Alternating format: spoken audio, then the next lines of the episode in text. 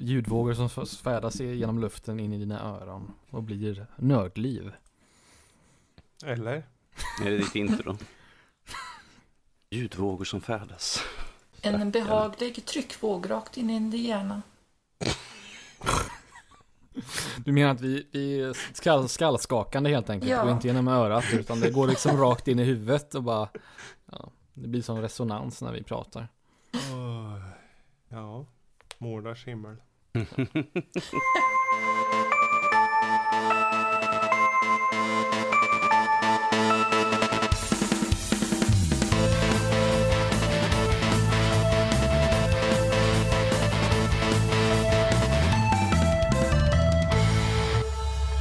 och välkommen till Nördliv, en podcast om spel och nörderi av alla dess slag. Dagens datum är den 25 augusti och detta är avsnitt 176. Jag heter Karl och med oss har vi Fredrik, Danny och Louise! Hallå! Yay. Jättebra det. Wow, vilken Wow. fart! Vilken fart. Eh, vi ska snacka om eh, lite blandat idag. Eh, det ska handla om Surviving Mars, Monster Hunter World och eh, på filmsidan så har vi Hereditary och lite tv-serier, kanske lite Disenchantment också. Eh, det är vad som komma skall, men vi hoppar väl in och eh, vad ska vi ta här i listan? Vad känner ni oss sugna på? Mm, jag börjar med dig Danny. Mhm. Eh, jag börjar... Sprit. Ja. Jag suger på sprit. Hon satt med sin flaggpunkt Mhm, den jäveln och jag sitter där. Fan, Fan, kanske skulle ha haft något att druckit på i alla fall. Men det är skulle gått i systemet. Men du Danny, jag är lite nyfiken på det här med Shenmue 1 och 2. Mm. För det är en spelserie som jag är väldigt obekant till. Yes. Så att, eh, för det första, den versionen som du har spelat nu av 1 och 2, är det någon slags originalversion eller är det någon slags eh, re-release, remake-variant? Det, det är en HD-utgåva, helt enkelt. Knappt. Knappt. Knappt. Eh, när de utannonserade att de skulle, att de skulle släppa ettan och tvåan så utannonseras det som eh, en, en re, remake eller en remaster. Jag kommer inte ihåg exakt, vilket jag tänkte, oh coolt. Eh, för att det är en väldigt stor serie, eh, väldigt mm. populär. Jag tänkte, åh oh, coolt, de gör det. Och sen allt eftersom tiden gick så ändrade de helt plötsligt om att bara, ja, sen kommer vi släppa en HD-utgåva. Jag bara, wow, wow, wow, wow, vänta lite grann. Det är inte vad ni sa först. Ja, jag vet att folk ändrar sina åsikter. Så. Ehm, Okej, så har vi det undanstökat. Undanstökat. Vad går Shenmue ut på?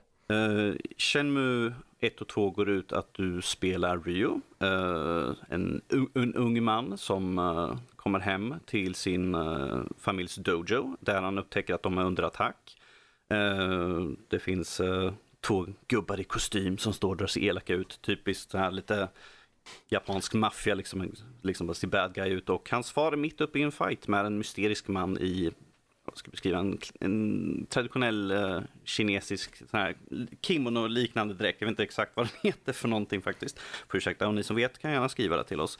Ehm, och där mannen frågar liksom, var är drakspegeln? Och man liksom bara, vadå dragspegel? Vad är det här för någonting? Vad, vad är det någonting för någonting jag kommer in i? Ehm, kort och gott, um, hans far blir mördad. Det är ingen spoil, det här är liksom första, första minuterna i spelet. Liksom. Och därefter har vi liksom det, jakten på mördaren helt enkelt. Och eh, spelet går mycket ut på att gå omkring i de närliggande delarna av staden och sånt och fråga ut folk för att få ledtrådar och sånt där. Ehm, Är det Tokyo man pra- vi pratar om här eller är det någon hittepåstad? Eller? eh, det här utspelar sig i... ah, crap, vad heter Vad heter det? Jocko någonting? Ja, precis. Uh, uh, Yokos... Yokosuka Yok- kanske? Yokosuka, precis, i Mm, Japan. Ehm, där, man, där man springer omkring och pratar med diverse olika intressanta karaktärer. Man är tydligen väldigt nära bekant med alla som jobbar i staden. Liksom. Alla känner alla helt enkelt. Känns det som. Det är inte bara Åh, Rio, trevligt att träffa dig. Sådär, liksom. Åh, jag hörde om din far. Åh, jag ber så hemskt mycket ursäkt. Man bara, hur bekanta är ni med varandra egentligen? Alla känner alla liksom sådär. Mhm. Skulle du vilja ha en svensk dubba av Shenmue 1 och 2? Åh! Absolut inte. Jag menar, Jo, det är klart man vill. jag menar den... Rio, vad gör du? Hur är det med far din? Åh jävlar ja, han dog ja. Jag vet att jag gillade den engelska dubben i alla fall på Dreamcast. Den var ganska rolig ibland. Den var ju Det- fruktansvärd, men den var rolig. Ja, den är jättehemsk. Alla är liksom så här, Åh, hur är det med dig? Jag vill prata med dig och jag kan bara prata i det här tonläget hela tiden och vi har absolut inte gjort någonting åt ljudkvaliteten i den här nyutgåvan, så vi låter lika hemska. I, Do you know where I can find sailors? alltså det man hörde Rio säga mest var liksom oh, I see, hela tiden. Så, nej, alltså, eh, om vi säger så här, kvaliteten på eh, klippen i spelet, eh, är, hemskt röstskådespeleriet är under all kritik. Jag kan rekommendera, i den här utgåvan så kan man faktiskt ta den original japanska röst, röst, rösterna istället och det är mycket mer att föredra för det, det är mer inlevelse, det låter mer naturligt, speciellt när man springer omkring i Japan och pratar japanska. Bättre ljudkvalitet. Det, det är bättre ljudkvalitet för att, eh, ja du hörde ju själv hur det lät. Mm. Jag spelade in ett klipp och lät Fredrik få lyssna på det. Det är jättehemskt. Man hör liksom när, klipp, när klippen tar slut, man liksom när det klipper till sådär, Ja. när, när det avslutas. Man bara, Jag kollade upp det. Det visar sig att eh, de amerikanska versionerna är betydligt mer komprimerade. Mm. Ori- originalfilerna, japanska, är bättre eh, Yes. kvalitet på bara. Den japanska var på, jag har för mig att den är 1,2 eller 1,3 gig. Och den, eh, den amerikanska är på 600 megabyte eller något sånt där. Mm. Så man hör ju där liksom att äh, det är burkigt, det är hemskt ljud. det var bara ljudfilerna som försvann där egentligen. Mer eller mindre. Och eh, ja, sen har vi ju texturerna som, alltså de har ju fixat till, alltså det ser betydligt mycket bättre ut än vad det gjorde originellt på Dreamcast som jag spelade första gången på, eh, för 18 år sedan typ. Eh, Men att de har fixat till, ansiktena ser okej ut. Så, så man pratar ju väldigt mycket, spelet går ju väldigt mycket ut på att prata och, liksom, och få information. Så det tycker jag är för skönt. Uh, läppsynk, eh, horribel. Men att när man står liksom och pratar med någon och ser liksom sin karaktär så ser man på hans jacka och man bara Titta, jag kan räkna alla pixlar här. Hur är det? Kan, det här- man, kan man växla liksom mellan gammal och ny grafik? Eh, nej, du har ju bara liksom att du kan nu köra i 1000 1080p helt Ja. enkelt. Det är Alltså, liksom det det är enda. inte så, alltså de har ju, alltså när jag tänker HD, alltså eh, remake eller HD-uppgradering eller något, då har de åtminstone gjort nya texturer och lagt in på de gamla. Men här har de ju inte gjort det, de har bara skalat upp hela skiten. Mm. Yes. Mer eller mindre. Det är ansikten de gjort lite på. Mm. Och visst, det är ju en förbättring mot originalet, men det ser ju fortfarande ut som en påse bajs. Så enkelt är det ju. De har, ju, de har ju jobbat lite grann på det där, men att det känns som de har gjort så lite som möjligt för att få ut spelen helt enkelt. Det, Ja. det, som jag, jag vet inte om jag skrev det exakt, men det känns som en, och jag Fredrik har pratat om det, känns som en cash grab nu eftersom de utannonserade trean ju. Mm. Åh, vi måste få ut ettan och tvåan också så snabbt som möjligt.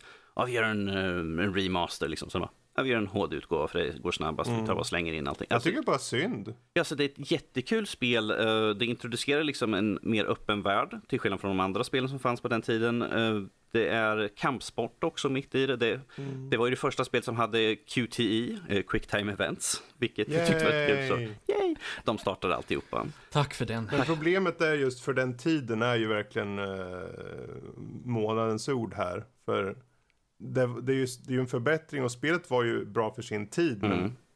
o- om du aldrig har spelat Shenmue och tar sig an det här. Jag vet inte om jag skulle faktiskt.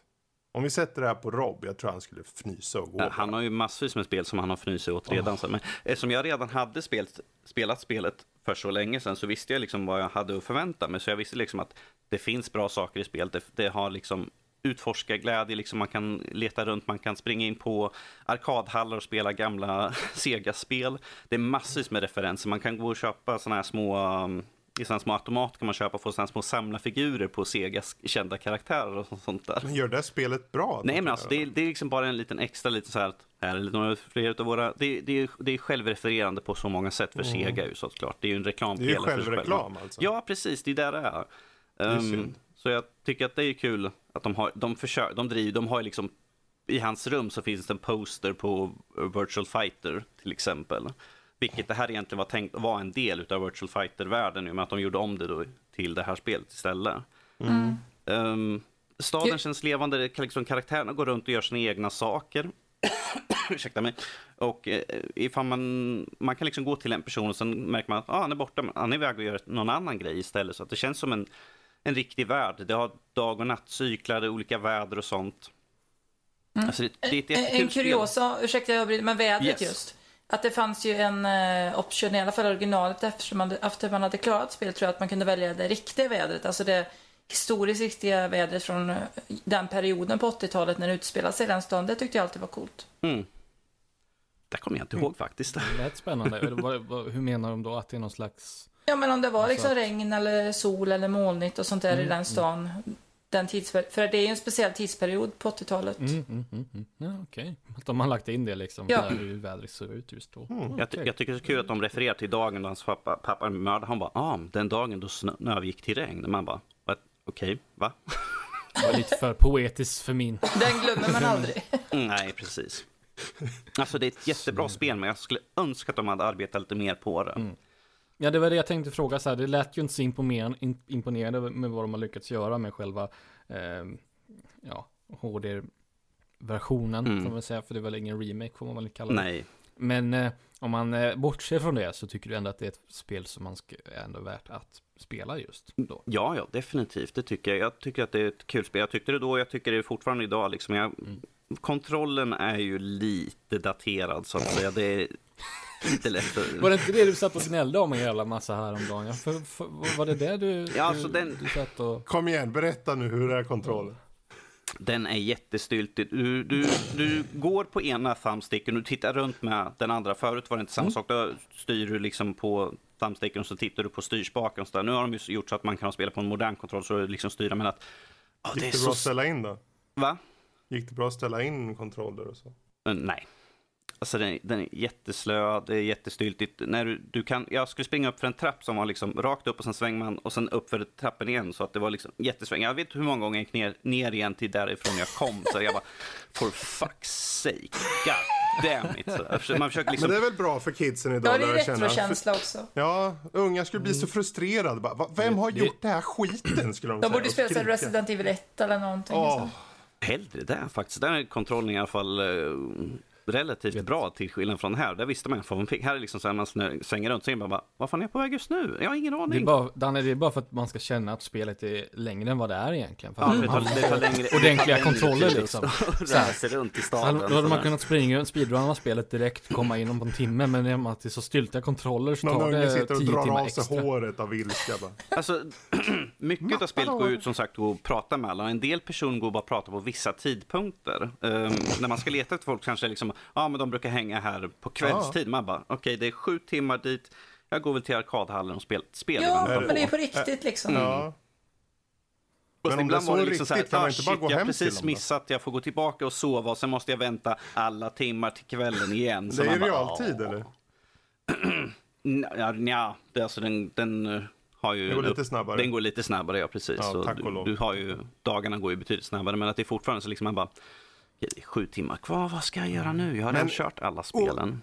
I alla fall efter allt det här så är det, en, det är i alla fall ett spel att rekommendera. För. Ja, ja, definitivt. Jag tycker det är jättekul spel och eh, så man får ettan och tvåan så har man ju ganska mycket speltid där. Och tvåan är ju, är ju lite bättre gjort i alla fall. De har ju fixat några utav grejerna. Jag skulle önska att man ha slängt in det i ettan också sådär, men att ja, man tyvärr får man ju ta det man får, men att jag skulle fortfarande rekommendera att folk spelar det. Även fast det ser lite... Ska man köra det om man har kört det d- mer definitivt eller ska man köra det mer om man aldrig har kört det tror du? Um, alltså jag skriver att ifall du liksom har spelat spelet när det kom ut så, och vill plocka upp det för nostalgi, definitivt. Är du nyfiken på spelserien och in, if, har sett liksom reklam för trean så är det definitivt värt att plocka upp tycker jag. Mm. Alltså jag läser där att spelet på Playstation 4 i alla fall tar upp ungefär 10 gigabyte. Jag vet inte hur stort det är på PC och sådär men, men visst borde det kunna komma till Switch. Jag är lite ledsen för det faktiskt. då. Det Ja, där, Det känns ju som att det inte skulle finnas några hinder där egentligen. ja, jag Nej, skulle nej. nästan tippa på att vi kan se fram emot en version. Mm. Ja, ja, det tror jag säkert. Ja, ja. Ja, ja. Det kommer väl så småningom tror jag. Mm. Eh, vi går eh, vidare. Ja, men vi fortsätter väl med Danny igen, så får Ja, du prata klart. han är sen kan du mumsig. sitta och, sitta och hosta i lugn och ro sen. Eh, Monster Hunter World. Det är ett spel som jag har sett fram emot och kommer förmodligen plocka upp här sen. Eh, men jag är intresserad Danny vad du tycker om det. Jag vet inte riktigt om jag ska tro att du är någonting, någonting som du skulle gilla eller ogilla. Så vad, vad, vad tycker du om det, Danny? ja ifall du vill veta läsmedelssektion som kom ut idag. Oj! Wow. Wow, shameless plug. Shameless plug, yes. Ehm, nej, så jag har ju spelat spelet nu ett, under ett tag. Uh, Har varit sjuk med veckan så det blev lite stunder som blev uppehåll. Eh, Sen blev det några timmars så jag klämde in mitt i natten sen när jag liksom kände mig pigg och kunde köra. Men att det är ett väldigt bra spel faktiskt. Det är väldigt underhållande och ut och jaga och, eller samla på sig massa saker. Det är, det är ett, ett mersug liksom. Jag vill ut och kolla vad finns det för andra monster. Finns det någon strategi som jag inte har testat på? Mm. Um, uh, vilka nya typer av armor eller vapen kan jag liksom bygga? För mycket av spelet går ju du har inget, du går upp i nivå eller något sånt där på det sättet. Det är klassiskt RPG. Utan det är mer management av din rustning och sånt där som mm, du har. Mm. Så att hela tiden måste du kolla, liksom, okej okay, jag mördar det här monstret, vad har jag fått för någonting ifrån det? Vilken rustning så. kan jag bygga utav det? Eller vilket Dina vapen? Dina stats är inte knutet till din gubbe, ja, nej, utan det är till din rustning. Det är, med din, det är med din rustning och sånt, så det är sånt du måste hålla koll på hela tiden. Och samtidigt, medan du är ute och jagar, jag tror inte jag skriver med recensioner när jag tänker efter, att mitt under en fight kunde du märka liksom att oj, mitt, min, min kniv, eller mitt svärd beroende är slut. Jag måste smyga iväg och gömma mig och vässa det. mitt under en fight liksom. Så man bara, okej. Okay. Och sen får man, sen smyger man iväg, liksom, tar upp i menyn, letar upp liksom för att ta fram min eh, sån här, eh, vad heter det? Ja, skitsamma, den som man vässar på. Whetstone. Whetstone, precis. Och så sätter man liksom, ser man så här, tji, tji, tji, så ser man, ah, nu är det vass, nu kan jag springa fight. klubben, sitter i en buske, bara, man bara, vad fan, det låter som en jävla slipsten här från busken. Ja, precis, och det tyckte jag var rätt kul, liksom att mitt under man bara, jag måste iväg och slipa mitt vapen, man bara, hur, vilka andra spel det... gör det? Det är roligt att du nämner menyerna där Danny, för var klipp och sånt och recensioner som jag har sett av Monster Hunter World så säger de att kanske, de kanske inte har bökiga menyer, men de har mycket menyer och djupa menyer. Oh. Stämmer det? Ja, det finns mm. rätt mycket, eller liksom du kan gå igenom och det finns så mycket stats som du ska hålla koll på. Jag var inne i smedjan och kollade liksom för att vad ska jag ha för vapen? Du kan liksom tillverka, uppgradera eller köpa vapen. Alltså men vapen när man köper är väldigt så basic så att det, det, är någonting man aldrig ska göra egentligen.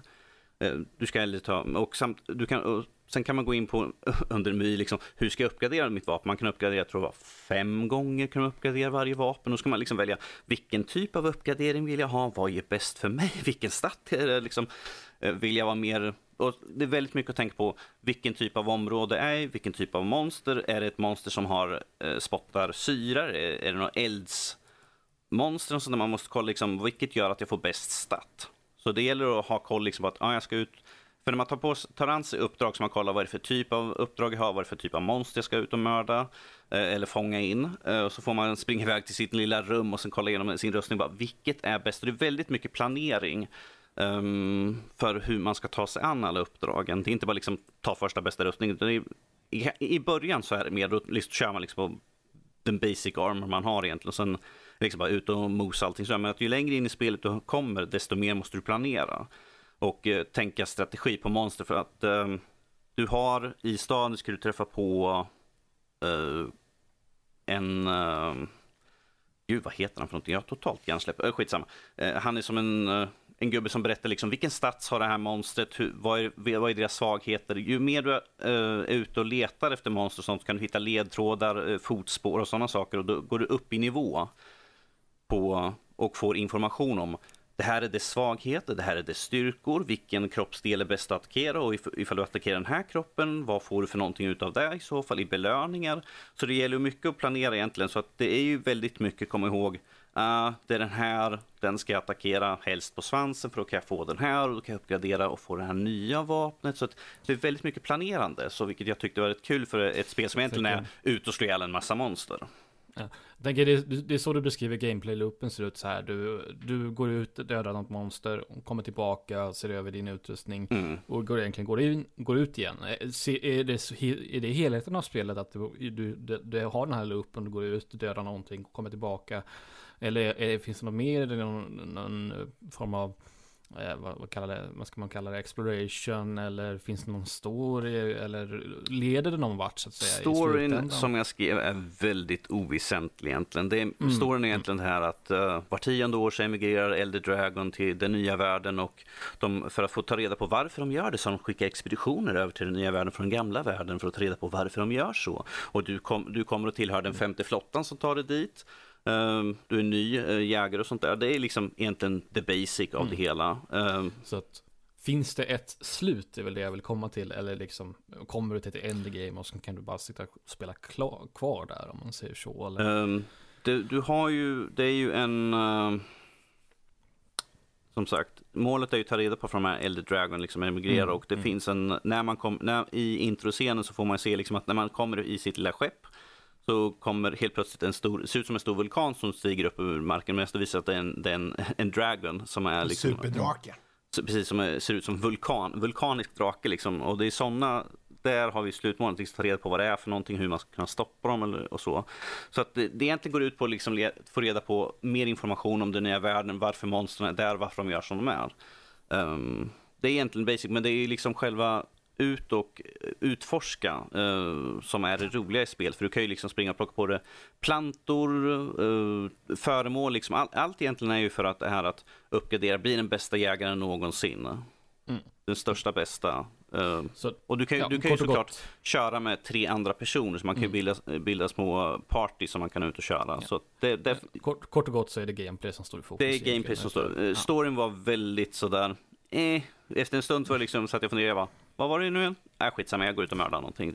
Alltså det är skitkul att ut och springa liksom. Det har varierande miljöer, det känns väldigt levande och eh, variationen på monstren är fantastisk. De är intressant designade, det är ingenting som är likadan och de har så skilda beteenden. Det känns liksom som en, en riktigt naturligt habitat liksom med levande bestar som är där. Så att jag tycker det är skitkul. Plus att man får en liten eh, Palico, hur man uttalar det, som är en liten kattvarelse som är din, din eh, som följer med dig, som hjälper dig att slåss och de ser ut som eh, små eh, kattliknande varelser. Min Mm. är snorgrön och jättegullig, jag vill krama ihjäl honom. Min var en replika av Rufus.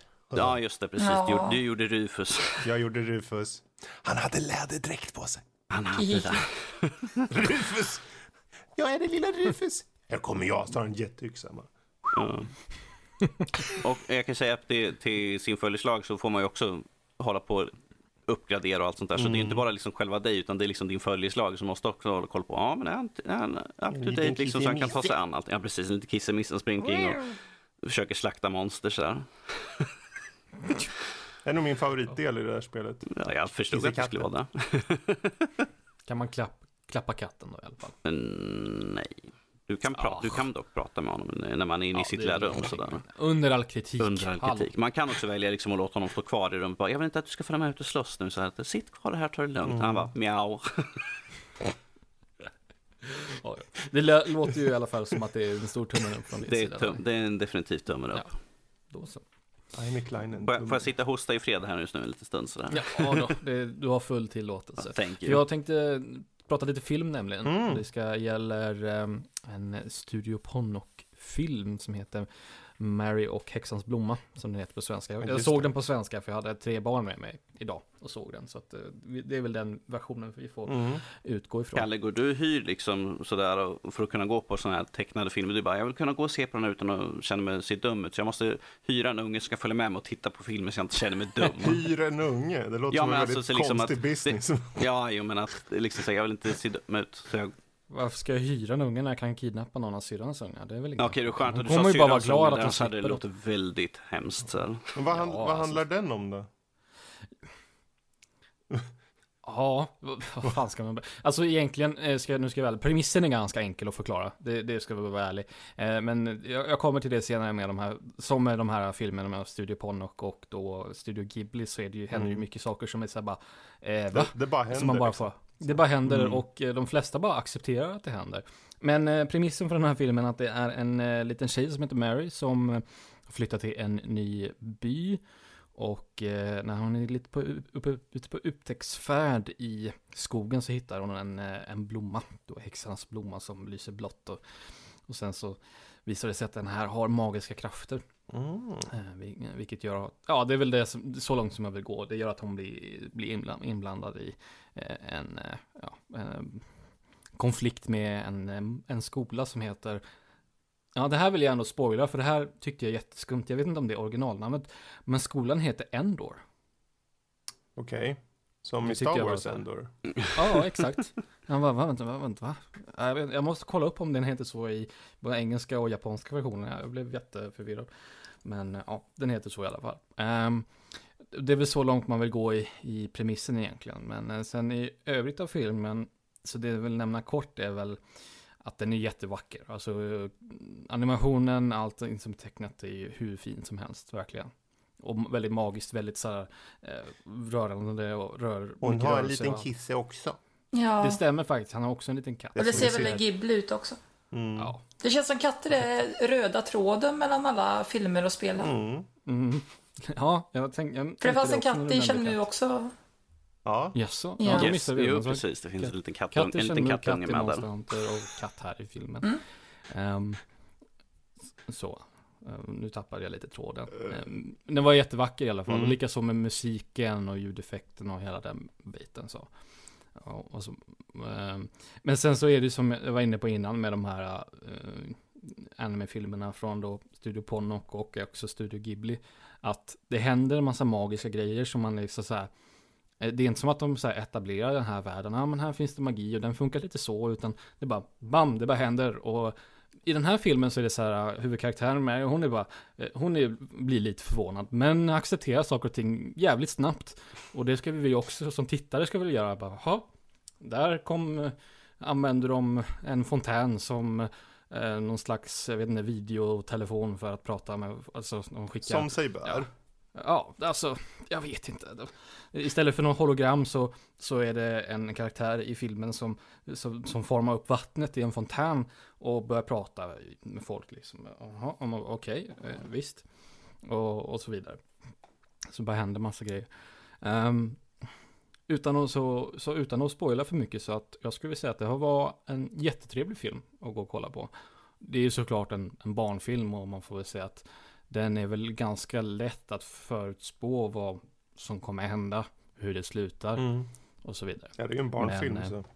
ja. Men, Frå- eh, Frå- Frågan är, kommer Fredrik bli känslomässigt uh, gråtfärdig av den här filmen? Ja, du hade väl varit och sett den? Varför Nej, jag har Nej. inte sett den. Jag har inte Nej, sett du har inte den. sett den? Nej. Jag funderar att se med, med ungarna. Eller i alla fall med Julia, min yngsta. Mm. Men, eh, Hon men vill inte, jag är nyfiken. Louise har ju sett Mm. den däremot. Vad, vad tyckte du då? Jag tror jag och Erik pratade om den i nöjesrummet och vi tyckte den var bra.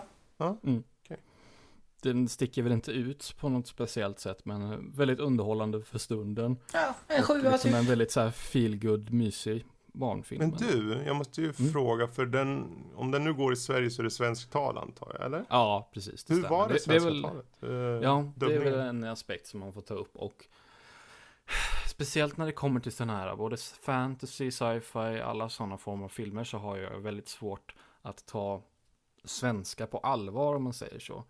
För jag vet inte om det har något att göra med hur, hur dialogen är skriven eller sånt där. Men de pratar på ett visst sätt eh, som man har lite svårt att, att ehm, Översätta helt enkelt. Ja, Eh, översätta eller eh, få inlevelse i, i händelserna. Jag vet inte om det är mitt eget, alltså det är bara jag som Mm. inte, det inte riktigt klickar för mig eller om de har gjort det dåligt. Eh, För jag satt och tänkte på det medan jag tittade på filmen och jag vill väl inte påstå att, att svenska rösterna är dåliga. Det, det tycker jag inte. Alltså, själva prestationen av röstskådespelarna är inte dålig. Mm. Utan det handlar väl snarare om hur man har översatt den. Och det är ju också en fråga om att man måste få det att passa med, med animationen och sånt där. Så man är ju såklart lite begränsad, det är man ju. Eh, Så att det kan hända att jag kommer titta om på den här filmen, kanske fast med antingen med engelsk dubbning eller på japanska Mm. med eh, engelsk undertext eller så. Mm. I så fall. Just för Mm. att få, för man, även om man kanske inte förstår japanska så får man ju lite av, av känslan i, i scenen och sånt där. Mm. man tittar på det. Eh, Så kort och gott, eh, en, eh, inte en stark re- rekommendation kanske, men en, en rekommendation hur som helst. Jag, jag var väldigt underhållande och tyckte Vad tyckte jättebra. ungarna då? Ja, eh, ja jag försökte fråga ut lite. De yngsta, som är 6 och 7, de sa ja, men den var bra, men jag tyckte det var lite, det som hände med den ena killen där, det tycker jag var lite hemskt. Eh, Okej. Jag försökte fråga ut och fråga så här, ehm, om de fick, kunde beskriva lite, men det, jag fick inte fram så mycket Nej, okej. beskrivande ord direkt. Så kan det vara. Eh, Jag ville fråga den äldsta som är 11 också om hon ville vara med här och, och prata om det. Hon bara, "Mm, jag vet inte riktigt. Så. Det, det, det, där, det där tycker jag låter precis som när Fredrik frågar ut sin äldsta dotter. Liksom, vad tyckte du om den? Mm. Ja, det är okej. Nej men jag frågar henne bara, ja mellan 1 och 10, vad ger du den Mm. och hur, varför ger du den där? Mm. Säger jag. Eh, Jag kan dock berätta att den äldsta, när, vi, när jag berättade om att vi skulle se den här filmen, hon är helt besatt med det här i, med anime i sin helhet. Hon tittar på jättemycket anime. Mhm. Så sa att "Ja, men vi ska gå och se en, en animefilm. Då blev vi helt, helt till sig. När filmen öppnade, började, Alltså hon kunde inte sitta still i stolen, hon var helt...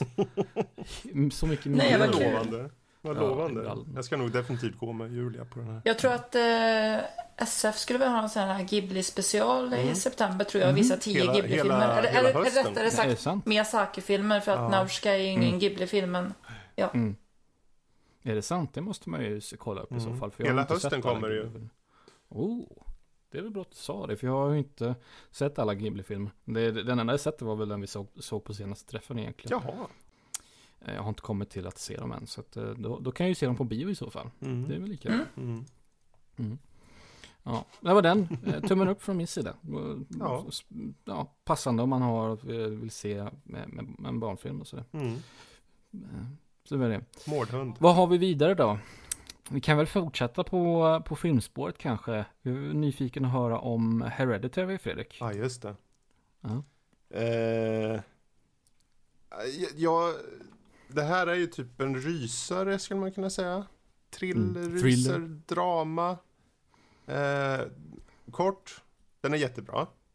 Mm. Eh, för den bygger upp stämningen på ett sätt som, för det kanske är ganska likt, för det är, i grund och botten är liksom, eh, jag vet inte hur man ska säga st- storyn riktigt, men det är en familj vars ehm, eh, mammans mamma, alltså mormor, eller blir det då, dör. Och i, i vakan av det då så, så händer helt enkelt massa grejer. Eh, jag vet, det är så svårt att gå in på de här grejerna. För man, man kan säga att det börjar med att eh, det är mycket skuld som ligger. Det är mycket eh, skuldkänslor och tankar kring vad, vad som har varit och, och framförallt mycket ilska också. Eh, för hur den här mormorn har varit. Men allt, är allt som det är allt som det ser ut att vara? Vad, vad är det som pågår under ytan? Och särskilt har vi dottern då i familjen, den yngsta som eh, som har nästan blivit uppväxt med mormor mer än mamman som spelas, mamman spelar av Tori, vad, eller vad heter hon? Hon heter eh, Tony Collette. Eh, och det, det är egentligen, man får se liksom hur hon tar sig an det här då. Men sen så händer en del saker som jag verkligen inte hade räknat med. Eh, och det är egentligen premissen på hela filmen att det händer saker som du inte har räknat med. det älskade jag. Och ehm, vad, vad den gör, vi skiter i story och allting, som- där den gör, hela tiden har den sån musik i början som dun, dun, dun, dun, dun, dun, på tysta scener. För mamman har en som en hobby att hon håller på att göra små dockhus och skit, eller hobby, eller som arbete typ. Hon gör upp så här eh, grejer för, eh, vad heter det Louise? Hon liksom så här eh, Eller typ en konst, mäss- konstgrej, det är någon sån här Ja. uh, deadline hon har eller något sånt där. Precis. Ehm, så hon håller på att göra det och när man ser medan hon gör det så liksom återskapar hon ibland eh, verkligheten eller det som har hänt i, i det hon bygger och så. Eh, så ibland kan det vara ganska morbid också. Ehm, jag kan säga efter jag såg den eh, så satt den kvar. Jag satt och tänkte på vissa scener eh, lite i efterhand. Eh, För den bygger upp, den är, lite, den är inte superlångsam i första två akterna. Men på slutet i tredje akten då säger det bara hus i helvete och sen så Ja, jag vill inte spoila någonting. Ni, ni, jag, jag säger bara, gå och se den. Alltså, det hände, hände ju en grej, utan att spoila vad det var, jag tror det kanske var någonstans i slutet på första tredjedelen eller någonting. Det var en speciell händelse Mm, som man inte glömmer första taget. Biosalongen bara blev helt tyst, liksom. Ja. ja, ja, jag, jag och, mm. Egentligen, det här är en film vi ska ha en spoiler-avsnitt av känner jag. Eh, Mm.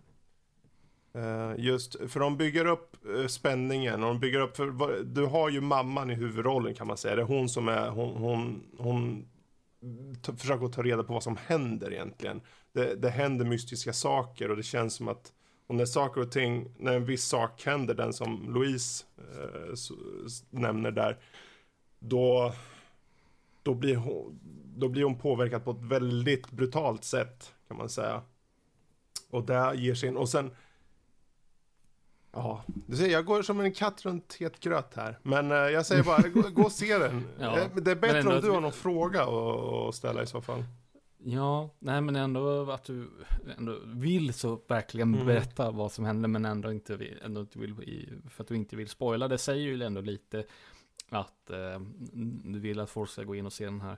Att du vill att folk ska gå och se den men också att de inte ska veta så mycket om Mm. den utan man ska få uppleva det på egen hand. Då. Vä- Ja. Vänta, till, vänta till Fredriks uh, spoilercast. Däremot kan jag säga, för det, eh, alltså jag vet inte om jag är lättskrämd. Men Mm. eh, jag, om det är bra nog så kan jag känna av det liksom. Och det, jag kände väl inte, för i början så tänkte jag, är det här en skräck? Mm. Är det här ens en rysare? Och sen efter typ första akten ungefär. För de bygger upp eh, lite och, det, och det man ser i trailern, om någon har sett trailern, för den biten kan man spoila. Man ser dottern hitta liksom ett fågel i en buske och så klipper hon av huvudet på den. Oj. Med en sax. Som man gör. Eh, och hon går runt och gör ett ljud som är så här.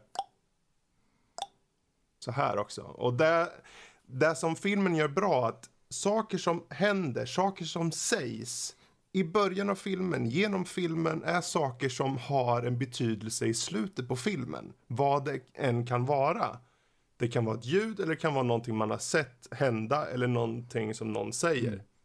Det har en liksom konsekvens. Och man, det här är en film som jag tror kommer göra sig bra på en andra visning. Jag vet inte om jag skulle se den tre gånger, men jag skulle definitivt se den, se den en andra gång bara för att se, ja, ah, de har byggt upp det så, just det, de sa det så, så där.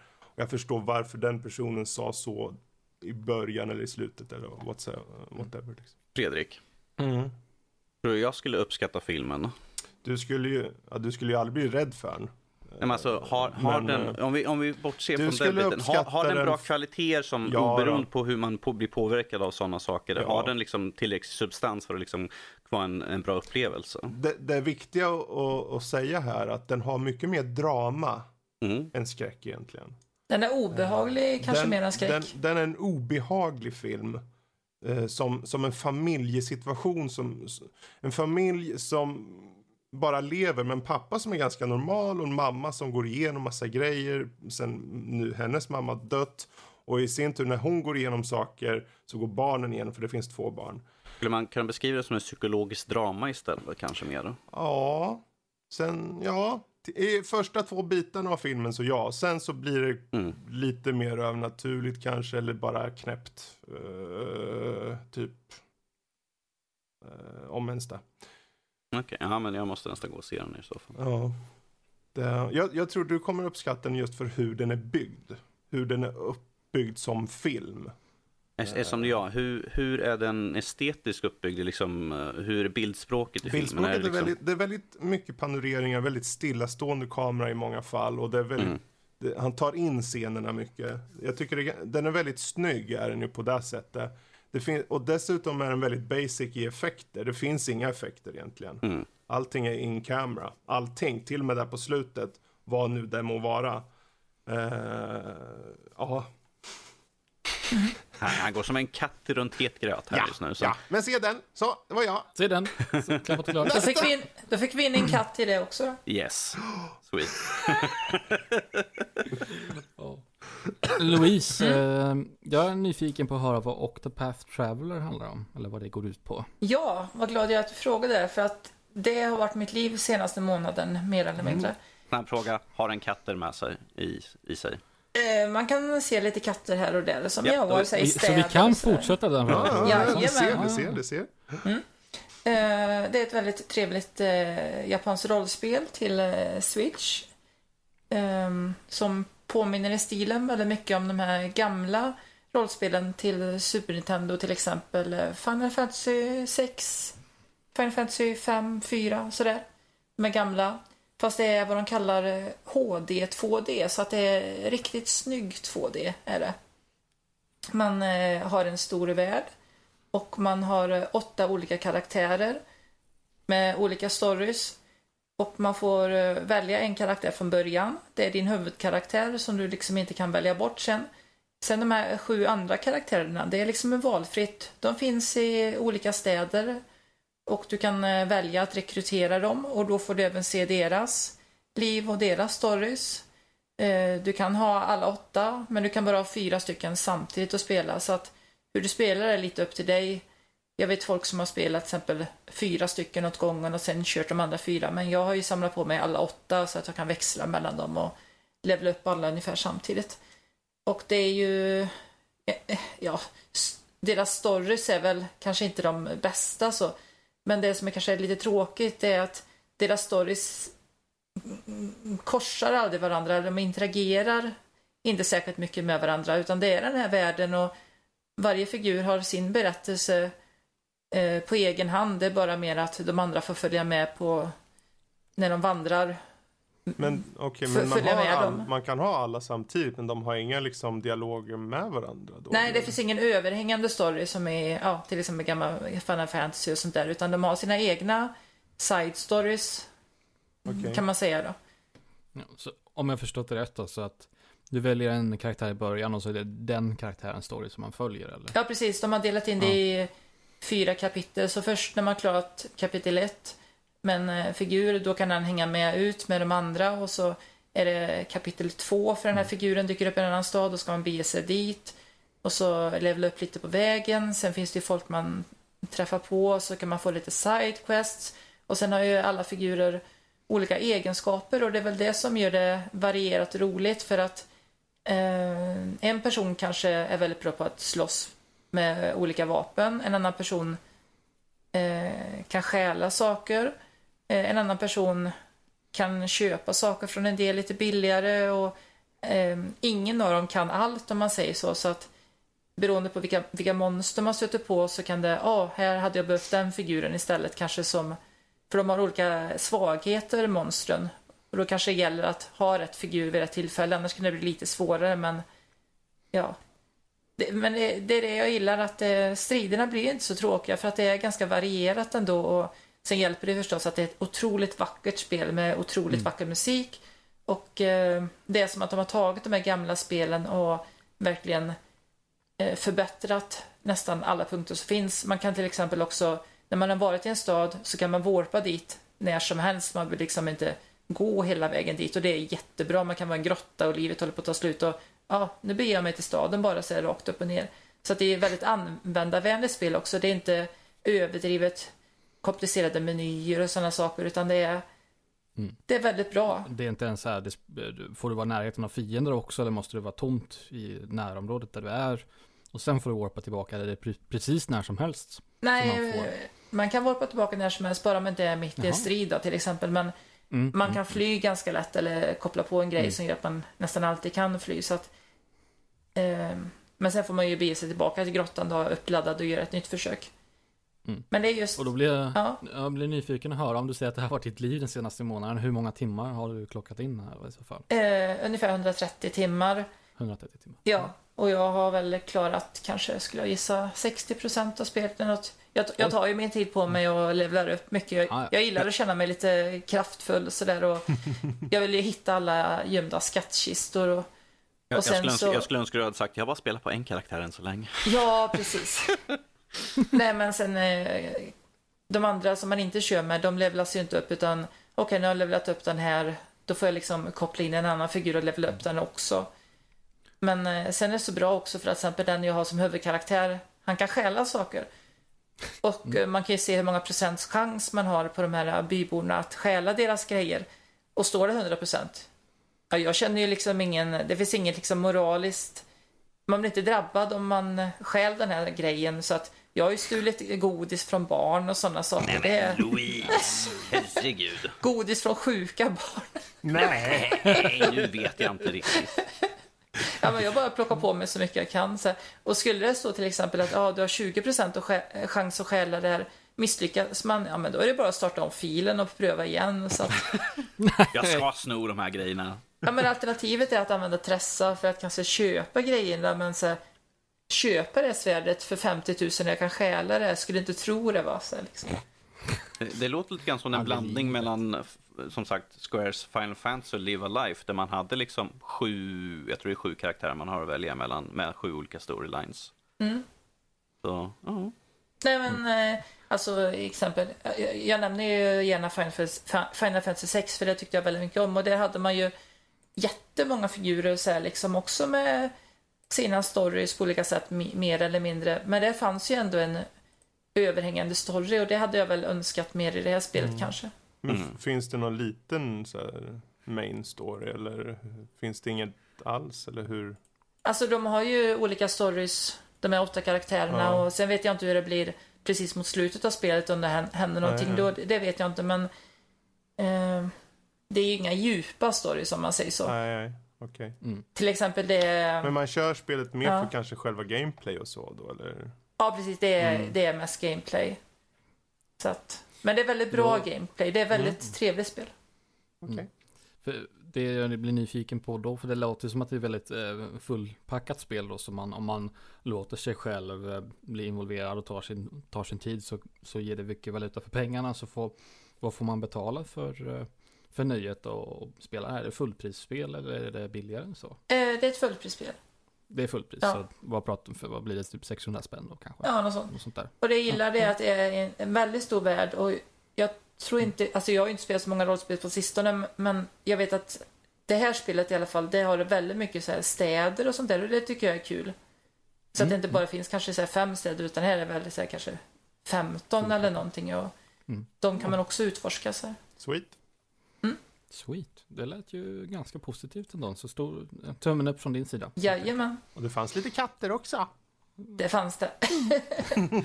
Ja, nu måste jag kolla igenom listan här vad vi har kvar och se om vi kan fortsätta den här tråden någonstans. Men, Men- jag, jag tror att det kanske blir svårt. Eh, vad ska vi ta härnäst? Härnäst. Mm. Ja. Mm.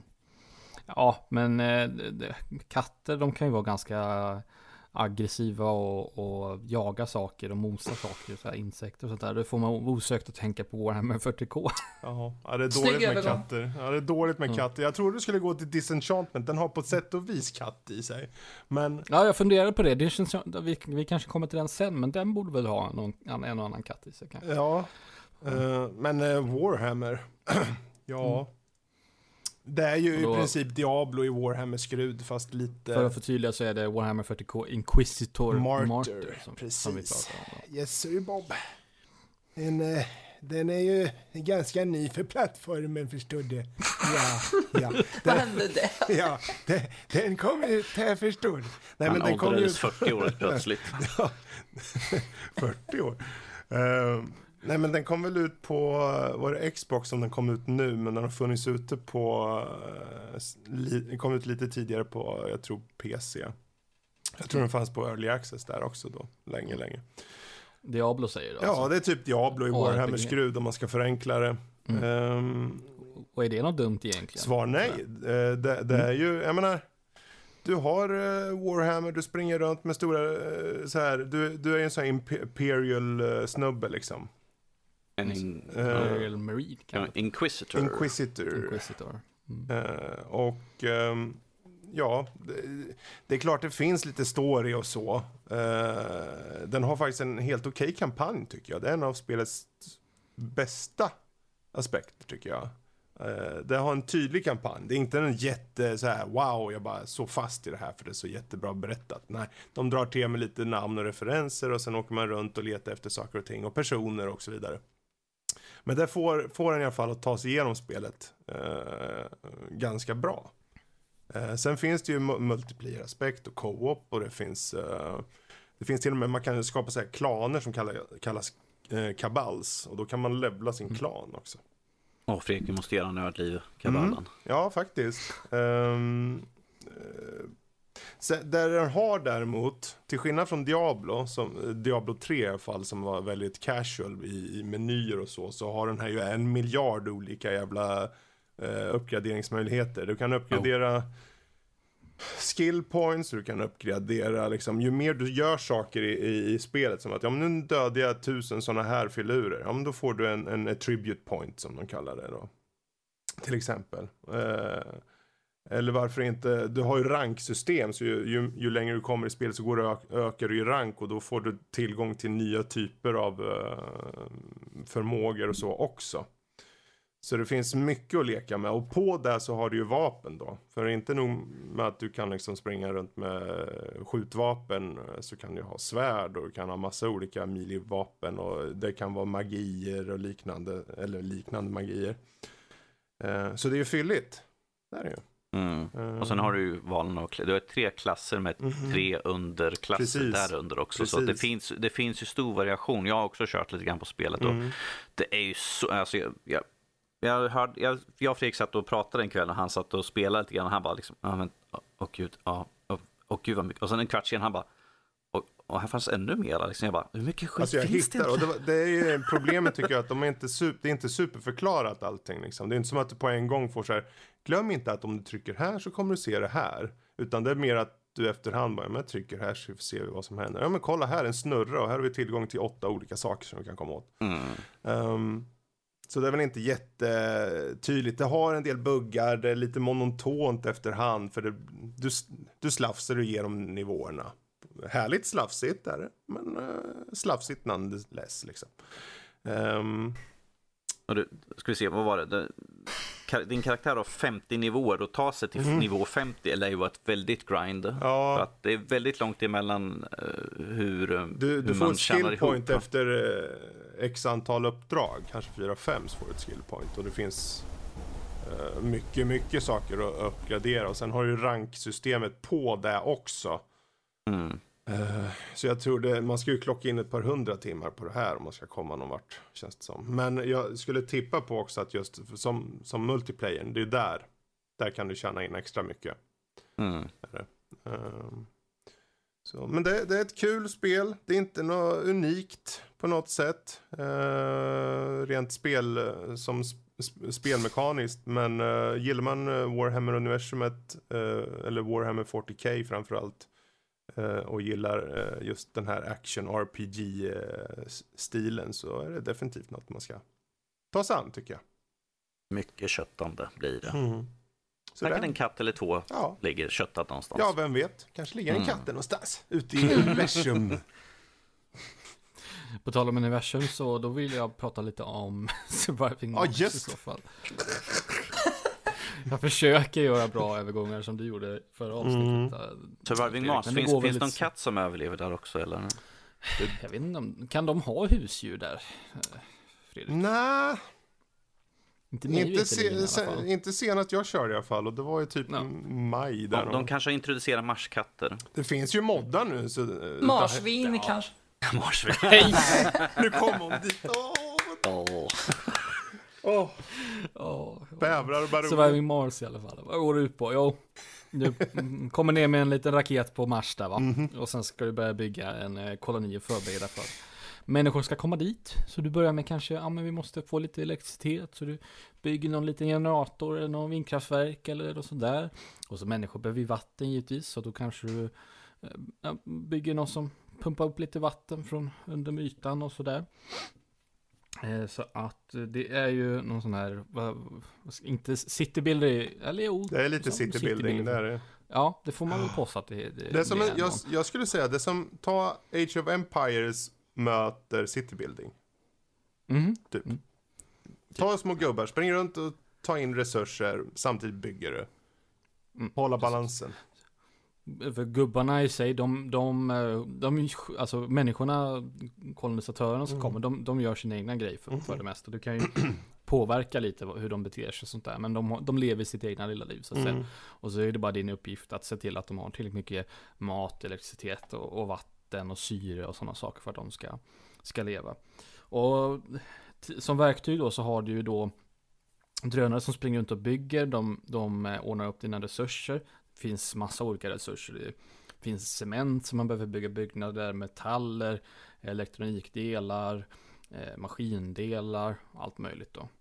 Ehm, och utmaningen så kommer då att eh, någon form av endgame som man vill, inte kanske inte endgame, men någon, ett, ett stadie som man vill jobba sig emot då är ju att man vill vara självförsörjande då.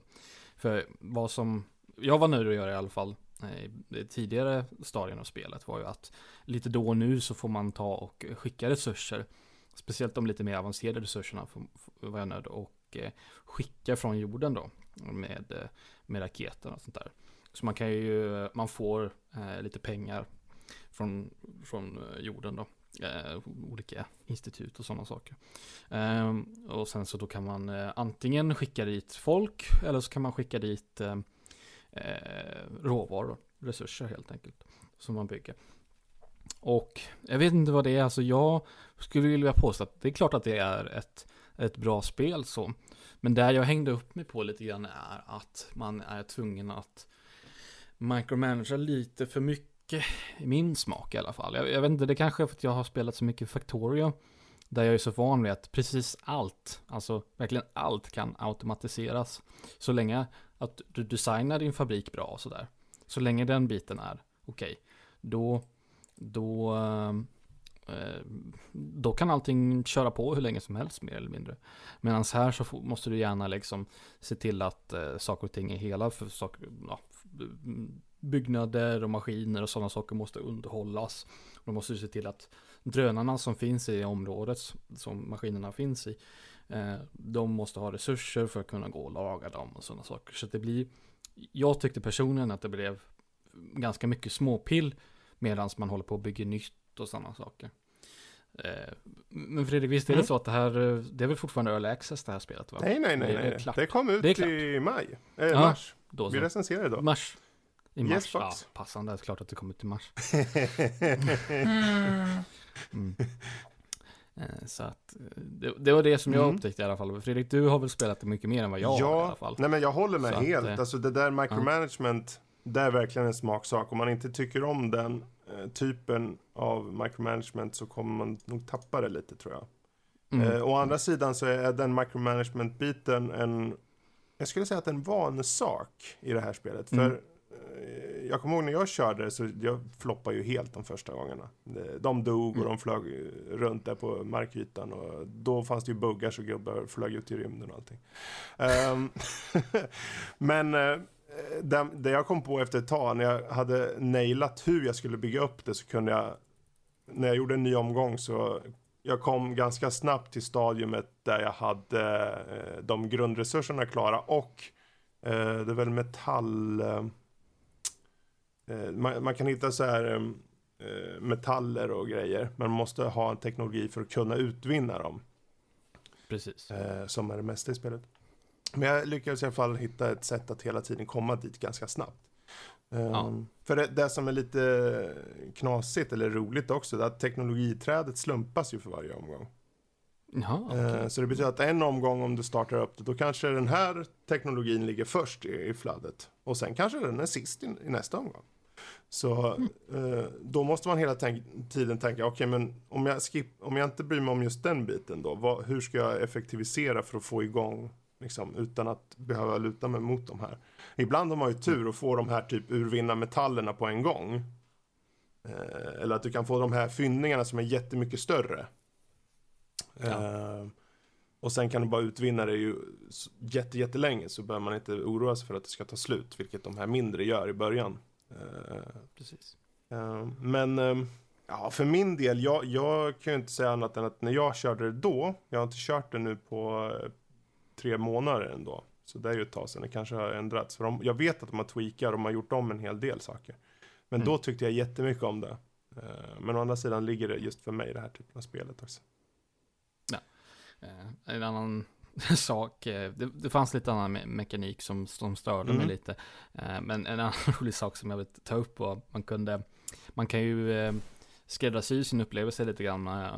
Man, det finns ju en, en spelversion eller en variant som man kan köra, ett läge som man kan köra som så easy start som ska vara, börja lite, lite enkelt så man har okay. god tid på sig att, att det kanske är något nytt sen du spelade, jag vet inte. Men det finns ett alternativ som heter easy start. Jaha. Så man får lite som tar det lite lugnt. Det, kommer inte så mycket katastrofer vad gäller mm. sandstormar och kyla och sådana mm. saker eh, som kan hända. Det kan ju bli eh, events där det blir antingen som sandstorm eller så blir det väldigt, väldigt kallt som man måste förbereda sig på. Eh, och de, just, eller så kommer det meteorer och sånt där och slår ner. Och just de bitarna tar de lite lugnt med. Eh, men en annan sak man kan göra är, man kan ju gå in och välja lite, eh, lite läge och sådär. Och då kan man få välja scenario på ett sätt. Man får välja vart ska man få sina pengar ifrån. Är det in, in, internationell, jorden som går in alltså internationellt och ger pengar till den här satsningen eller är det bara USA eller är det någon annat, något annat land som går in och ger pengar till den här, eh, upp, det här uppdraget. Men då kan man välja som ikon, eh, kan man välja olika ikoner för det här uppdraget då, alltså emblem för uppdraget. Och då kan man välja ett, en, ett emblem som är Space Communism. Jag, jag tyckte bara att det, det var väldigt kul. Mm, mm. Space Communism. Ja. Ja. Varför inte? Why not? Why not? Ja. Ja. Så. Men eh, det är som du säger, jag fastnade ju för det även om, trots de här irritationsmomenten. Så jag vill ändå säga att eh, det kanske avskräcker någon att säga att ja, man måste eh, micromanagera en del och sådär. Det är förvisso sant, men trots det så fastnade jag för det. Jag fick fortfarande känslan av, ja, när, när jag kände att jag hade spelat kanske en timme eller två, ja nu känner jag mig nöjd för den här gången, stänger ner det.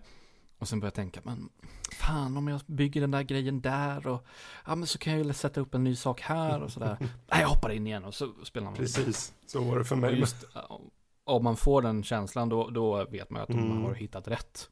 Så att eh, trots de här små sakerna eh, så, så får du ändå en liten tummen upp från, från min Ja, sida. och vi kan ju också säga att det är ju jävligt billigt. Det kostar typ strax under 300 spänn i Ja. retail. Eh, Mm. Så eh, det är ju liksom, och då är det ju mod, det är ju mod, eh, man kan ju moddat också. I Ja, Steam. absolut. Måla bäst. Det, Via- där. det är full mod-support så vill man liksom föra in lite nya prylar så är det bara att köra. Vill man ha en liten katt? så- Ja, Ja! katt! En katt. Katter överallt. Ja. Men nu har vi babblat på ganska mycket om spel, så Ja. då tar vi och hoppar in på lite nyheter Mm. då kanske. Den första nyheten vi kan börja med är ju lite skrattretande om man säger så. För att det är eh, så att eh, på, nu vet jag inte om det var en eh, specifik skola där, det kanske står här. Det är en lågstadieskola i Visby. Såklart det är. Mm. Eh, lågstadieelever som spelar GTA kan anmälas till socialtjänsten. Är titeln på den här artikeln. Och då, då är det så här alltså att om eh, elever eh, eller lärare hör att eleverna pratar om att de eh, spelat GTA. Så kan, det, kan de ju givetvis påverkas negativt. Och det här ska ju då givetvis anmälas till socialtjänsten då. Gäller det bara GTA eller alla spel med 18 års gräns? Mm, det är ju en bra. De, de skriver att det är som till exempel bland annat GTA som exempel tar de det. Alltså Ja. först och främst. Det är bara ett exempel på typ av spel. Har det ens Jag tror 18-årsgräns i Sverige? Eller hur är det? Är det 15 Ja, eller? det, det, Alltså det finns Det ju, det finns ju så det är 18-årsnivåer, men alla de här är ju rekommendationer. Det är ju inga lag, Mm. eh, liksom, stadgade grejer. Så att jag kan ju förstå deras tanke bakom det. Visst, det är väl inte den bästa idén kanske att, de, att lågstadie, barn som går i lågstadiet ska få spela GTA. Det, det är Mm. någon bedömning som, som föräldrarna får göra. Jag vet, när jag var i den åldern så tyckte mina föräldrar att det, det är helt okej. Min pappa tyckte att det var helt okej, min mamma bara, nej, kanske inte. Min pappa tyckte att det var helt okej att jag sprang, spelade GTA i den åldern. Mi-. Mina Det föräldrar hade gett upp i det här laget så. och det är en bedömning som mina föräldrar, för min pappa sa det efterhand, att han resonerade som så att, att han tyckte att jag inte blev påverkad negativt eller tog in det spel, spelet i verkliga livet på något sätt. Eller sånt här. Så han tyckte att det var, liksom, det var helt Mm. okej. Jag spelade ett spel när jag var jätteliten. Där hoppar man på sköldpaddor. Man var rörmokare och så skulle man hoppa på sköldpaddor. Nej. Det var inte alls snällt. Sen spelade jag ett annat inte- spel där man hade en klubba och, och så kunde man slå på så här, typ eh, eh, isbjörnar och det var väldigt Jag mycket tycker man ska våldsamt förbjuda egentligen. allt sånt. Det låter som Ja. snusk. Ja, Man får inte glömma den epidemin som blev när Mortal Kombat släpptes, Mm. där all småbarnen liksom ryckte ut varandras eh, ja, Ryggrader. ryggrader av andra. Fatality! Och så, Babality. så att... eh, Ja, ja. Nej, jag vet inte. Nej. Det, det, är lite, det kommer tillbaka till det här igen med att ja, Hysterierna. Men det är just att rektorn där står fast vid att han tycker att det här ska vara liksom... Mm. Jag, Ah. Så här jävla mynderi-skit som... Det är, det är lite, översikt, Socialtjänsten. lite översittare där liksom att då, plus att de tar upp, eh, var en förälder som tog upp argumentet men att, som var liksom att, men om mitt barn har varit hos en kompis och sett när han har spelat och, och tar och pratar om det i spelet så kommer vi få en anmälan på oss fast vi inte har låtit vårt barn spela spelet så. Det, är- det är liksom väldigt hyperbolic tycker jag, liksom att så fort vi hör någon prata om den här typen av spel, då skulle det liksom, oh, anmäl, anmäl, anmäl, utan liksom Ja. att diskutera med föräldrarna och kanske prata med dem om det. Det är liksom så här, vi anmäler på direkten. Det är liksom så här, nej, ni kan inte göra så. Det är liksom, eh, ni, ni, går, man kan inte göra så, det är liksom rent logiskt, det är idioti rakt upp och ner det här. Alltså, jag förstår ju principen att de värnar liksom att barn inte ska spela eller se på saker som inte- kanske inte är lämpliga för dem, men att det finns gränser på idioti i det här fallet. Kan de inte bara prata med föräldrarna? Jag tänker, precis. ska de göra liksom, om vi ser det här, vi bedömer det som en omsorgsbrist och det kan leda till anmälan till socialtjänsten, står det. Eh, någon som citeras och säga. Eh, Ja. Och jag tycker, ja, okej. Eh, det- för jag vet, som, som Ice, när hon spelar spel, liksom, jag kollar ju vad hon spelar. Jag försöker liksom vara lite insatt. Nu spelar hon förvisso tack och lov bara två spel, det är Overwatch och det är Minecraft, så det är inte så blodigt. Men jag har ju fixat, hon har ju Fear, hon har ju massor med spel på Steam. Och är det så att hon skulle spela dem så skulle jag kolla till det. Ja, är det någonting du vill spela? Men hon, är- vi har ganska öppen dialog bara och snacka liksom. Och det är väl där man måste ha, föräldrar måste bara snacka med ungarna. Ja. Och ta i, Det- i, i det, med den ungen måste man veta. De, det är bara föräldrarna som vet barnen bäst. Vet man att det här Två- ungen klarar av det eller inte? Två saker till som jag vill undra här ändå. När, för dels i och med att de åldersgränserna som finns, det, det är ingenting som eh, det, det är en rekommendation igen då. Så att Mm. visst, en unge kan inte gå och köpa det i en affär. Eller ja, det kan, jag lyckades när jag var yngre än 18 att köpa på, på vissa affärer, men andra tackade nej. Ehm, så, att, eh, så att jag undrar om det här skulle då anmälas till socialtjänsten. Vad kan de göra då egentligen? I och med att det är inget, det är inget lagbrott som har begåtts. Och det är liksom bara en bedömning som de har gjort, att de anser att ah, det här är inte bra.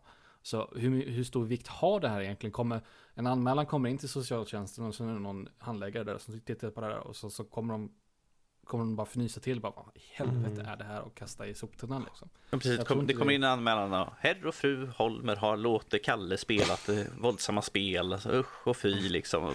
Det, är- de bara, bara, ja okej. Och eh, och ja, jag vet inte, Men- jag undrar verkligen Mm. hur mycket socialtjänsten kommer bry sig. Jag tänker, för det står, förlåt jag avbryter, men det står, vidare Nej, hävdas det att flera målsmän har ställt sig bakom och anser att det är en bra idé. Det här är människor som inte har någon som helst uppfattning om spel. Det, det kan jag nästan till 100% säga. Det, det är det är, vanligtvis, de- det är vanligtvis de som ställer sig bakom idiotiska förslag. Alltså, Så, antingen så lär man sig om vad det handlar om och då får man sätta in sig i det vad sina unga gör. Eller så gå och prata med en kurator eller något. Gör någonting, men ta det inom familjen. Ni behöver inte ta in jävla socialtjänst och sånt som ett förslag. Det är bara sjukt i huvudet. det, det, är liksom en, det är ju en sista utväg egentligen. Men att de hoppar liksom direkt till det här extrema, socialtjänsten. Det, det, det finns, finns några steg emellan där innan man kommer till det. Åh, nej, usch. Det är ju liksom bara när, när liksom barn kommer till fara som man ska ta in socialtjänst i så fall. Men att, att se eller spela ett spel som kanske en hög åldersgräns, nej, inte riktigt. Alltså sånt där skulle nog triggat mig lite tror jag. Jag tror nog, jag skulle nog som, om visst, kanske inte Julia, men med Ice, det bara, ja men kör fet 3. Det är bara lite slafs och lite mord och lite monster och lite så här spöken och sånt. Och sen berättar om det i skolan. Se vad som händer. Det är nästan så jag skulle ha gjort det faktiskt, bara för att se. Ja, vi får flytta till Visby först. Ja. eh, i så fall. Jag skulle ha kört co-op med Anna dock, så att jag vet, vet hur det går för Anna. Absolut. Men, eh, ja, Lite löjligt Ja. är det allting, men eh, som, som, som, eh, Danny, eller som Fredrik var inne på, det, det, det luktar lite föräldrar som inte är insatta vad deras barn håller koll på. Alltså inte, inte har spelat själva eller sånt där, eller inte har någon koll på vad det handlar om. Mm. Så, och sen så då hoppar de till den värsta slutsatsen direkt. Så att nej, det var lite, lite för drastiskt för, för min smak.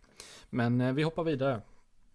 Eh, till en annan en nyhet som jag tycker är jätteintressant Mhm. och det är det här Xbox All Access. Alltså det. en prenumerationstjänst där det ingår då Xbox Live, eh, Game Pass och en konsol.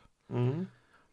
Så att du, du betalar en slant i månaden och så får du alla de här bitarna. Eh, givetvis, eh, vad jag förstått än så länge så är det här begränsade till, eh, till USA Mm. då givetvis. Mm, Eh, de kör väl en men- test, test där först, så att Mm. säga. Och priserna ser ut som följande då. För 22 dollar i månaden så får man en eh, Xbox One S, eh, Xbox Live och Xbox Game Pass. Eh, för 35 dollar i månaden så får man alltid, eh, istället får man en Xbox One X istället. Mm. Alltså, det, just det priset känns väldigt lockande just. Jag tycker det, jag vet inte, det är typ två års prenumeration Mm, antar jag då mm. i så fall. Om jag förstått det rätt. Och eh, låt oss säga då, nu måste jag ta en liten eh, kalkylator här. Jag orkar inte räkna, det är sent, jag har varit uppe länge och gjort mycket. Eh, 35 gånger 24 är 840 dollar. Och då får man tänka på att den, ta, ta Xbox One, det var ju med Xbox One X då, den, den Mm. prenumerationen. Mm. Eh, själva konsolen kostar 600 dollar. Och då resten, resterande då, det är det du betalar för Xbox Live och spelen. Mm. Och Game Pass. Och jag tycker att det, ja, ja precis, det var det jag tänkte med spelen där. Så Xbox Live och Game Pass, för två år 840 dollar. Jag tycker det låter som en jättebra Mm. deal. Och just med prenumerationstjänst och betala av hårdvara, det är inte någonting som är obekant. Folk har ju, har ju det med abonnemang och sina Precis. mobiler och, och sådär. Och, och säkert i USA är det, som Danny var inne på innan, det är säkert ännu mindre obekant där. Ja, ja precis. De har ju liksom att de har ju, de hyr ju liksom vitvaror och sånt där. Det, är ju, Ja. det har ju varit liksom en, det är en standard mer eller mindre i USA. att Du köper inte prylar utan du hyr dem bara. Ja. Jag menar, vi Så hade ju förr, eh, jag menar när vi var små, när jag, eller när jag och Fredrik var små så hade vi liksom, och Louise också, eh, så hade vi liksom, man kunde hyra ett Nintendo och sådär, eller ifall du skulle, eller du skulle se film, du kunde hyra en video också sådär på det sättet ju så. Så det, det är ju ingen nyhet där, Mm. men att det är ju bara för att det är en, En moviebox. en moviebox, precis. Moviebox. Moviebox, yes, sweet. Eh, Så, men att jag tycker det är kul att de får försöka något nytt för de som kanske inte Mm. har råd att slänga ut Mm. alla pengar rakt upp och ner ju, så, och Mm. vill testa på och, och pröva Ja. liksom. Alltså, dels är det den aspekten att man inte har alla pengar att slänga en gång. Det, det är en sak. Men just att du, det, det känns ändå som en, en, en bra deal eh, i sin Mm. helhet. Just att du får konsolen, Game Pass och Xbox Ja, för jag menar från start så har du dels de här eh, fria spelen i månaden och du har tillgång till, jag vet inte om 50-tal spel någonting i Game Pass. Mm. Eh, 50 till 100 någonstans. Ehm, det är mycket spel. Och du behöver egentligen inte ens köpa spel då. Ehm, Nej. Sen är det klart, man förstår ju att folk kommer köpa spel, för folk vill ha det senaste. Jag tänker att det här, säg om de, om de har kvar det här för nästa generation. För jag tänker nu, jag vet inte om jag personligen bara, ja men jag tar nu två Nej. år, då vet jag att då kommer cykeln kanske ha gått över, kanske till en ny. Ja. Men, Det, det var en aspekt som jag tänkte på att det, det kanske, för om det här skulle vara tillgängligt i Sverige, nu känns det som att det är lite sent ute kanske Mm. sådär. Eh, Vi börjar närma oss, det är väl inte riktigt dags än, men det känns som att vi smått börjar nära oss en, en ny generation. Eh, Men som du säger, om det skulle gå över till nästa generation också, då hade det varit superintressant. Ja, jag menar bara de fyra första åren är ju jätteintressant där. För man är in, särskilt om man är mitt i eh, liksom cykeln. Så tror jag det är Mm. i perfekt läge. Eh, Ja. Och jag tror det har väl mycket att göra med just att de, är- de lanserar något sånt här. Det kanske har att göra med att mm, Microsoft ligger lite i underläge med vad gäller konsolförsäljning och sånt där. Sådana saker. Så att de måste hitta på någonting. ja, Om vi inte kan få dem att köpa det, kan vi få dem att hyra det. ja, å andra sidan, jag menar det är ju också så att de tjänar ju mer pengar på spelen än, än, än konsolerna och det har de gjort länge. ja, liksom, ja, så visst så. om du får folk att billigt inom situationstecken per månad i alla fall få en konsol hem till sig. Självklart kommer det finnas en stor procent som köper spel. Liksom. Ja. Det är ju... Så att eh, det här känns som en, en klockren idé och jag, det ska bli intressant att se hur många som hoppar på Mm. det i så fall. Ja. Eh, Se hur, hur väl det säljer. Så. På tal om hårdvara då så hoppar vi vidare till nästa. I måndags Mm. där så eh, visade ju Nvidia upp eh, sina nya grafikkort som vi pratade om i, i förra Ja, avsnittet där vad vi eh, hoppades på. Och den nya serien heter då inte GTX utan de heter ju RTX istället med just med att de hypar så mycket med Ray Tracing. Och det är väl ballt kanske. Eh, Det som inte är dock- så ballt är ju priset på de nya grafikkorten. Eh, och så. F- nu var det förvisso massa olika versioner här. Jag ska gå in och kolla på, på Inet så jag får de priserna. Det dyraste jag såg var ju strax 15 500 eller något sånt där, vilket är ju absurt Åh, mycket jösses. pengar. Men det, det, det, fanns ju billigare versioner Mm. också. Det, det gjorde det ju. Eh, nu ska vi se. G- RTX eh, 1080 Ti, alltså den svulstigaste versionen här. Mm. Då ska vi se. Nej, din sökning visar inga resultat. Det var det värsta. Bara på priser. Ja, Ja, Ja, du eh, kanske har den här 2070 skulle, det här är enligt Sweclock, Mm. så skulle den gå på 6 och 9, eh, 2080 på cirka 9 och 2 och eh, Mm. TI skulle gå på cirka 14 000 då. Så det var ju en aspekt som jag pratade om i förra avsnittet. eh, Hur jag var intresserad av att se hur priserna kommer förhålla sig Mm. eh, gentemot de gamla generationerna. Då. Och här har vi ju svart på vitt att det är, en, det är väl en ökning mer eller mindre på alla Mm. eh, nivåer egentligen. Mm. Ja, så de vill ha mer pengar för, för varje version. Och det, ja, det kanske kommer driva lite större försäljning av eh, 1000-serien istället. Eh, den, man ser ju att eh, 1000-serien börjar redan dippa i pris. Börjar säljas ut eh, för att göra plats på lagret för eh, den nya Mhm. serien. Eh, och så. Mm. De, de, de, det- det de gjorde ju en liten jämförelse här med, Ja. mellan de, de tre korten och en, en eh, 1080 Ti som Mm. låg då på 699. Ja. Så att den ligger ju precis mitt emellan 2080 och 2070 då. Från, för, Mm. det är en liten prisskillnad där ju. Så. Några konkreta prestandasiffror finns ju inte. Det, fan, det kommer ju ut lite prestanda tester från Gamescom, men de var ju väldigt noga.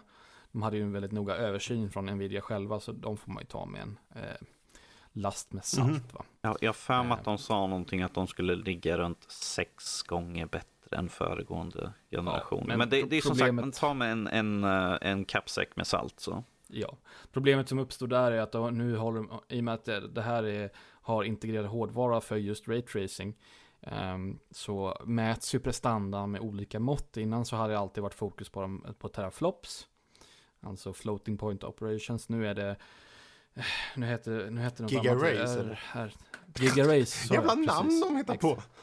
Ja, det är något helt annat. Och det är inte så konstigt om man jämför på Giga Race. Då, då är det klart att ett kort som måste eh, emulera, alltså göra det här mjukvarumässigt och emulera raytracing. Eh, det är ju inte så konstigt att det kommer ligga underkant jämfört med Mm. ett som har inbyggd hårdvaruintegration. Det, det är ju inte så konstigt. Va? Eh, så jag vet inte just om det är där de får siffran ifrån. Ehm, så de visade upp eh, Battlefield 5 där och ja, det var jättefina reflektioner och de visade, ja men det här är så, ja det är mycket bättre än eh, det, de fuskvarianterna som vi har haft innan med, med reflektioner och, och, och hit och dit. Och det såg ju jättesnyggt ut. Eh, mm, så att eh, det är väl där jag vill lämna det egentligen för att det, det riktiga kommer ju när alla recensenter får tag på det, när Sweclockers får tag på det, när Digital Foundry får tag på det och kan göra ordentliga prestandatester och djupduka lite i, i hårdvaran. Det är väl då vi får eh, svar på tal om, om det är någonting att ha, Mm. det här med raytracing. Um, sen eh, avsluta någonstans så tror jag väl att det är såklart att raytracing det är ju väl framtiden av grafik, absolut. Så man måste ju börja Mm. någonstans. Eh, men just med den här generationen så tror jag eh, inte att det, det här är det ju ännu mer extremt att vara en early adopter så att säga. När man kanske inte får så mycket valuta för pengarna, när man får eh, beta-testa lite så att säga. Men så småningom, AMD måste nu svara med sin egna variant med raytracing och sen så några generationer senare då kanske det är väl etablerat med att alla, de flesta AAA-spelen har stöd för raytracing så då kanske det är ja, allmän eh, entusiast PC-gamer får ta del av det här eh, då. kan man raytraca en katt? Det är klart man kan. Man kan få Så det ser ut som det är Så- riktigt liksom? På riktigt, Ja. riktigt? Så att om katten går och knallar ner för gatan sådär och det är en vattenpöl så ser du katten reflekteras i vattenpölen. Just like in life, kan man muffla med den också? Ja, du kan muffla hur mycket Jag måste muffla med Oh min. Han ligger här och glor på mig bakom mig just nu. Han undrar vad fan jag sitter här i stolen och bubblar om. Så- Han borde vara van. Ja. Kul! Mm. Alltså, jag kanske lät lite negativ. Jag tycker det, det är klart att det är jätteintressant med, med, med nya Det händer ju något, det händer något. De drar Ja, till precis. med något nytt här och det kanske inte kommer en Men, eh, jätteökning på den vanliga grafiken i jämförelse mot eh, Mm. den här. Men det är ändå ett ny, steg i någon ny form av riktning som är... Och någon måste ju börja och det första steget är väl oftast lite stappligt Mm. sådär. Så det, det är ju inte så Nej. konstigt va. Nej, men eh, det ska bli kul att se när eh, prestandatesterna Yes, kommer ut. Då så, då Ja. nöjer vi oss för nyheter och hoppar in på veckans diskussion som lyder som följande. Swedish Delight, vilka är guldkornen i spelhögen som utvecklade i Sverige? Vi listar kända och okända pärlor från vår fina spelutvecklarland. Och det är ju såklart, det finns ju Väldigt många Mm. faktiskt. Jag var tvungen att påminna mig själv lite grann, för visst, klart man har dem många i huvudet, eh, svenska spelutvecklare, men vi har ju faktiskt en, en eh, rätt eh, rejäl Mm. eh, spelutvecklare, spelutvecklingsbransch i Sverige, det får vi påstå. Så att jag, jag slänger, istället för att jag ska fortsätta babbla på som jag gjort de senaste minuterna, så slänger jag ut frågan istället och se, har, har ni några direkta favoriter? Ja, Så kan jag ta mina senare. Mm. det är ju många favoriter, men eh, det är klart, jag, jag tänker ju jag tänker på dem som nästan börjar allting, DICE. På det sättet, för jag tänker Ja, ja, Pinball visst. Fantasies, jag tänker de här Mm, gamla. För, för när de kom och jag körde det på Amigan, jag bara åh, det här är ju precis som en riktigt flipper. Wow! Det jag också med på min lista. Mm.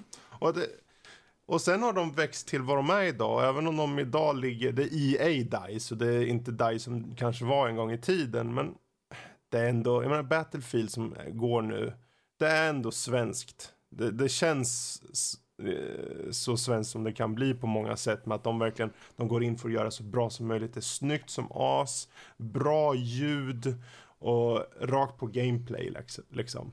Eh, Mm. eh, Och det, ja, det skulle jag säga är ett av mina favoritexempel i alla fall. Och sen finns det många små exempel också. Men det är den jag kan dra till med först. Vi kan gå till nästa person. Så. Mm. Danny? Mm, jag skulle ju dra till med Avalanche. Mm.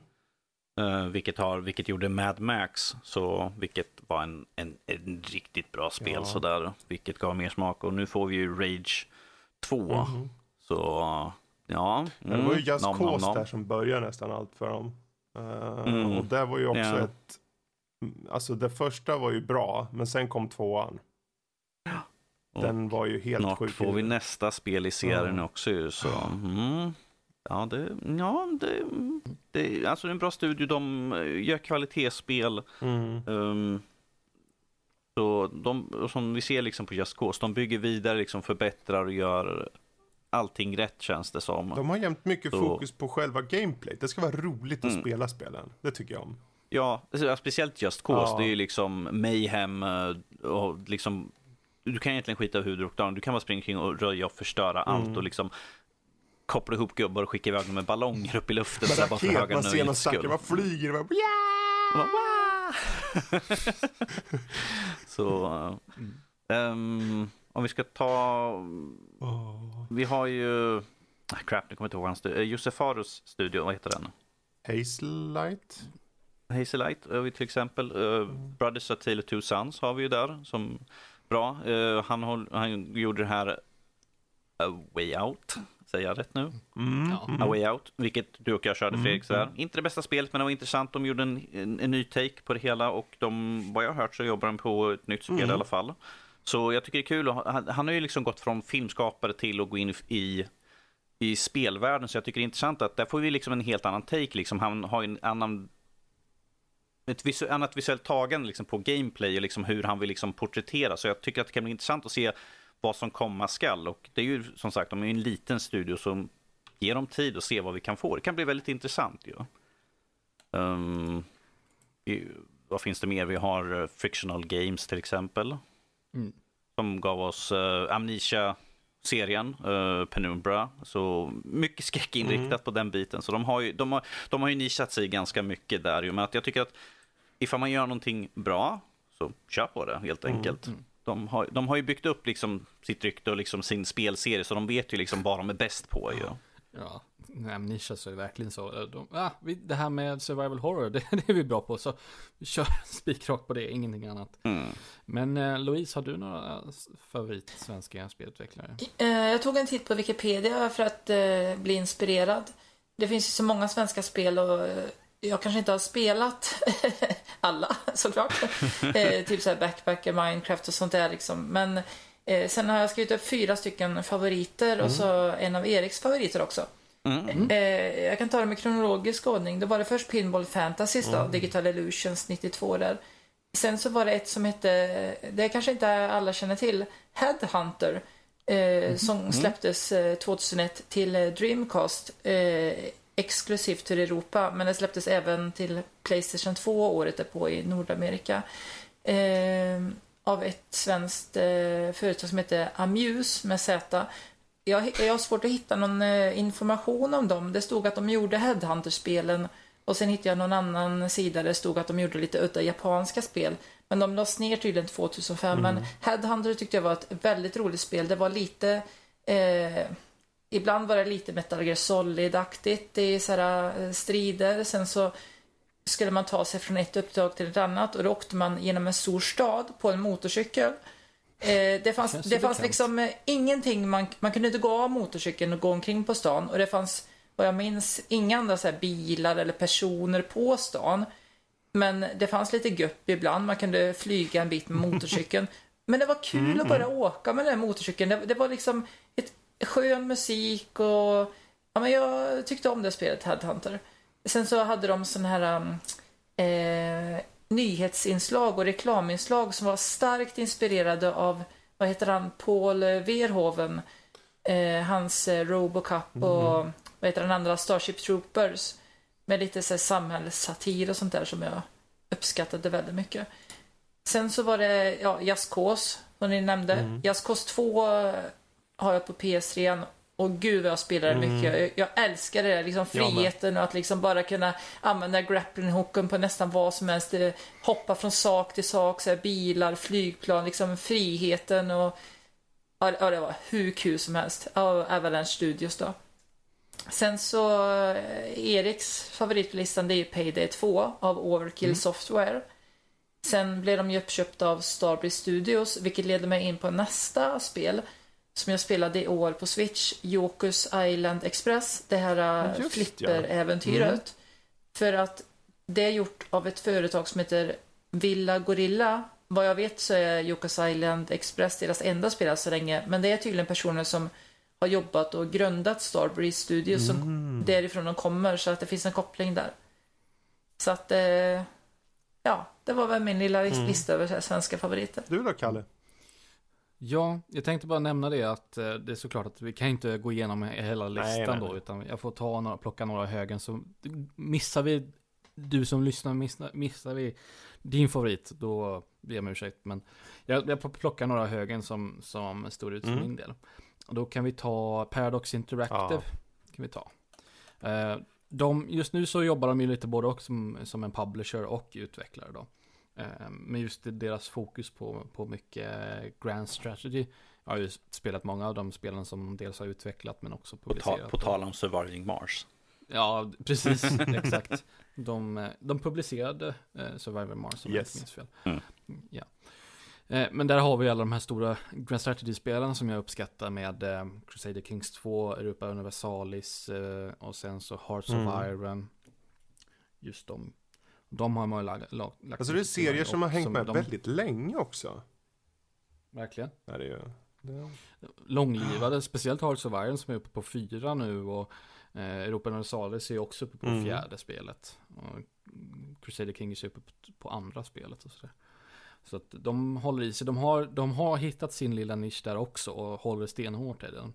Eh, men det är klart att eh, då har man ju också en, eh, en trogen Mm. publik där. Och det, de har ju hittat ett vinnande koncept där egentligen.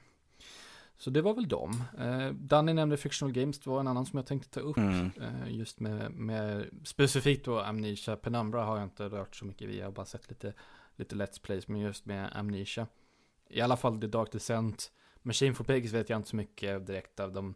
Det var ju mest, eh, nu kommer jag inte ihåg exakt om det var mest utvecklat av eh, de andra. Eh, det, var, det var ju The Chinese Room som var med och eh, eh, de gjorde det tillsammans. Ja, och det var väl lite sådär va? Ja, det fick ju inte så bra mottagning här för mig, liksom, det här spelet. Så. Givetvis DICE, men eh, den sista som jag vill ta upp är ju då givetvis Ja, Machine Games. bra. Ja, jag tänkte på Ja. det, för jag, satt, jag hade fler, men jag tänkte men jag kan ju inte sitta och rabbla upp så många. Jag tar en bara, tänkte jag. Satt ni och började Ja. rabbla upp varenda jävla studio. Fan! Ja. Machine Games. Eh, Machine Games eh, ansvarar då för eh, rebooten av Wolfenstein och eh, så Wolfenstein 1 och 1 och 2 får man Mm. väl säga då. New Order och New Så Colossus. jävla bra. Så jävla bra I alla fall på. PC. Eh, Jag vet inte hur det är på switchen. inte på Switch. Nej, lite luddigt eller vad sa vi? Mm. Lite, Mm. eh, då, han fick vi, vad hette, nu glömde jag hans namn, vad, han, vad hette han eh, som vi fick intervjua? där? Arcade Berg. Arcade Berg, Kom- ja. Arcade Mm. Ja. Han fick vi prata lite med där, sitta ner och snacka lite med. Mm. de, deras jobb uppskattar vi Mm. också. Och han har ju startat upp egen, en ny studio också, så får vi se vad, vad en till svensk studio, får vi se vad det blir för någonting därifrån också ju. Ja. Ja, så får vi åka och träffa han igen säkert och se vad han har hittat på den, den gången. Kanske. Om möjlighet finns så, sure. Mm. Det var väl Ja. de jag har tänkt ta upp. så Jag, jag, jag måste ju säga liksom, för Sverige som är ett relativt litet land egentligen, så är, Mm. så är Sverige väldigt stort egentligen inom spelindustrin. Om man ser till Mm. liksom Ja, man- vad Ifall man man jämför med, mot resten av världen, Mm. liksom vi, Ja. USA, vi har Japan, vi har ju liksom Kina, de här stora länderna inom, men att Sverige har ju fortfarande, som sagt, DICE gick ju upp i EA så att säga och massvis av de här är ju liksom, är ju liksom en, en subsidiär Mm. till något annat stort företag så att väldigt mycket av den svenska spelvärlden finns egentligen ute på den Mm. större marknaden så, och jag ser att liksom att det är ju tecken på att vi har väldigt mycket kompetenta och väldigt mycket fantasifulla och eh, engagerade spelutvecklare som liksom vill komma ut, visa sig. Alltså såklart, det finns ju så i alla länder, men att Sverige sticker verkligen ut här med att vi har så många stora också som faktiskt är bland de största egentligen i spelvärlden. Ja. Mm. Så jag tycker att det är fantastisk liksom, bedrift liksom, utav lilla Sverige att komma ut och Verkligen. smälla till med sådana stora spel. Det är inte bara på, på spelmarknaden. Vi är väl duktiga, det är väl bara, har väl att göra med, vi är duktiga på, på mjukvaruutveckling Mm. också. Och andra kultursektorer, man vill kalla det. Vi är duktiga på musik också. Mm. Så att vi, är- vi är duktiga på kulturexport. om man, Ja, om jag man minns när. ABBA var som störst i världen. Jag var en ung, ung liten flicka då sådär. Mm. Flicka. Ja, det var en tid för länge sedan. Men som sagt, Ja. det, är, det är ju väldigt, fortfarande det är väldigt intressant att se hur stort Jag, tycker, jag Sverige tycker just är. det här spektrumet av typ av spel. Alltså att vi har allt från Mm. AAA-spel ner till de här små indie-darlings. Till och med Minecraft som eh, idag kanske inte kan ses egentligen som ett indiespel. Men eh, en gång i tiden så var det ju verkligen the epitome av eh, in, indiespel på något sätt. Mm. Eh, Och just den, den, den spridningen tycker jag är så kul att se bara. Eh, det kommer stort, det kommer litet, men allt finns verkligen. Det sätter väl punkt för den. eh, Jag skulle bara, delen, ja jag. annars skulle jag fråga egentligen vad, varför tror ni, om vi ska gå djupt, varför tror vi att det liksom kan bli så? Är det bara just det här som du var inne på Danny med att, eh, att det finns mycket liksom eh, fantasi bara liksom eller Alltså, vad, vad, Mycket tror jag också att vi har ju väldigt mycket, vi har ju speldesign och, och spelutveckling i skolor. Så att Mm. de som är intresserade, som har liksom suttit hemma under, på, när de är yngre, liksom har lekt själva, liksom, har ju faktiskt tillfälle att gå och lära sig. Som Max och Lotta eh, har ju Mm. gått eh, spelutveckling och sånt där och lärt sig liksom grunderna och sånt där. Och jag tycker att det, Ja. jag tycker att det visar liksom att vi ser liksom potentialen att vi till och med har skolämnen där man kan läsa, eller hela kurser liksom där du kan gå och lära dig. Så vet, vi, vi har ju sett liksom att det finns mycket intresse, det finns liksom folk som vill lära sig, vill komma in i den här marknaden. Så att vi har liksom slängt upp det på Mm. massvis med högskolor och sånt där, att liksom det finns kurser. Precis. Så att jag ser liksom att det, det är ju en bra sätt från Skolverken då att de har sett Mm. liksom att intresset finns och att liksom gett kursen, ge möjligheterna. Och sen har vi som sagt Indiespel kommer och går, liksom att det finns de här som Minecraft till exempel som kom liksom som bara slog marknaden med eh, som en total chock, liksom är nu ett av de absolut största spelen i världen. Så vi ser ju liksom att det går. ja. Och det är ju Ja. det många hoppas. Och liksom, eller liksom, vi har ju som sagt, vi har så många studier, det finns jobb och man vill alltid ta in nytt folk som har nya Mm. idéer, nya kreativa sätt att ta sig an spel. Så att eh, på det sättet ser jag liksom att Sverige ligger i toppen på det här som vi, vi ser. Vi ser potentialen, vi ser att, liksom att det finns en framtid där och vi satsar hårt på det väldigt Jag mycket. skulle nog vilja gå lite historiskt på det här, för jag tror det vi ser idag, visst vi ser ju att det finns mycket, men varför finns det mycket? På 90-talet, vi kommer ihåg, jag vet inte, du vet ju Mm. säkert till det också, men alla de här hemdatorerna man fick hem till sig, liksom, man kunde få OPA-betalning via, eh, från kommun och så. Eh, Mm. Jag kommer inte ihåg vad de kallades. Men det var, Kommundatorer. Ja, kan, de, hade, ja, de hade något speciellt namn har jag för mig. Den typen av datorer. Men det var liksom, det var som en tidigt 90-tal där så var det som en stor våg av datorer. Och det var samtidigt som internet kom jättehårt i Sverige. Och där har vi varit väldigt tidiga med eh, fiber. Eh, vi fick väldigt bra fiber ganska så tidigt på en, på, på liksom en, en, en större skala än många, många andra länder. Och när vi hade det där tillgången till spel, då började det poppa upp. Jag menar, se bara på Amiga-tiden, då gjorde det jättemånga spel. Och då kom, ja, DICE till exempel. Och så vidare. Mm. Jag tror det var som, eh, vi kom in i det så tidigt på grund av att vi hade fått resurser till det betydligt tidigare än många andra. Så det tror jag har en mm. stor i alla fall påverkan på det. Um, det är väl där i alla fall jag skulle säga.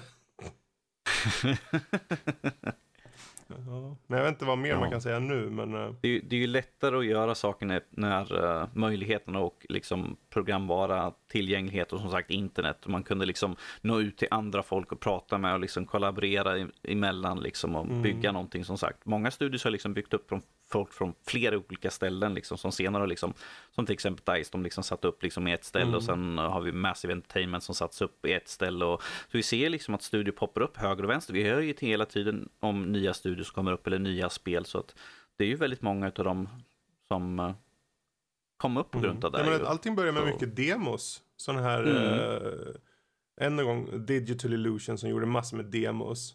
Och sen så påbörjade de göra för Amigan, det var mycket för Amigan. Och sen så kom eh, de här Pinball-serien och så vidare. Och massor med andra spel. Och i, i vakan av det så kom det liksom en hel mängd olika svenska utvecklare som poppade upp i mitten av 90-talet, i slutet. Och sen så bara liksom fortsatte det. Det blir som en, man tog det nästan i, inte som, man tog det som att det här var, det var inget konstigt i sig. Medan vissa andra länder kanske såg spel och spelandet på ett betydligt, som en betydligt sämre sak. Medan vi kanske var lite mer, ja men det är okej okay då. Det är klart det fanns mycket och folk som sa nördar hit och dit också här. Men jag tror det var mm. betydligt mer accepterat redan då och det hjälpte till väldigt mycket. Och sen är det kallt på vintrarna och det är långa vintrar. Mm. Sitter man inne och har inget ja, annat att göra. Och Sitter man inne och värmer sig vid datorn som är varm. Mm. Trycker skinkan mot... Uh, nej. Nej. Ja, men då var den diskussionen.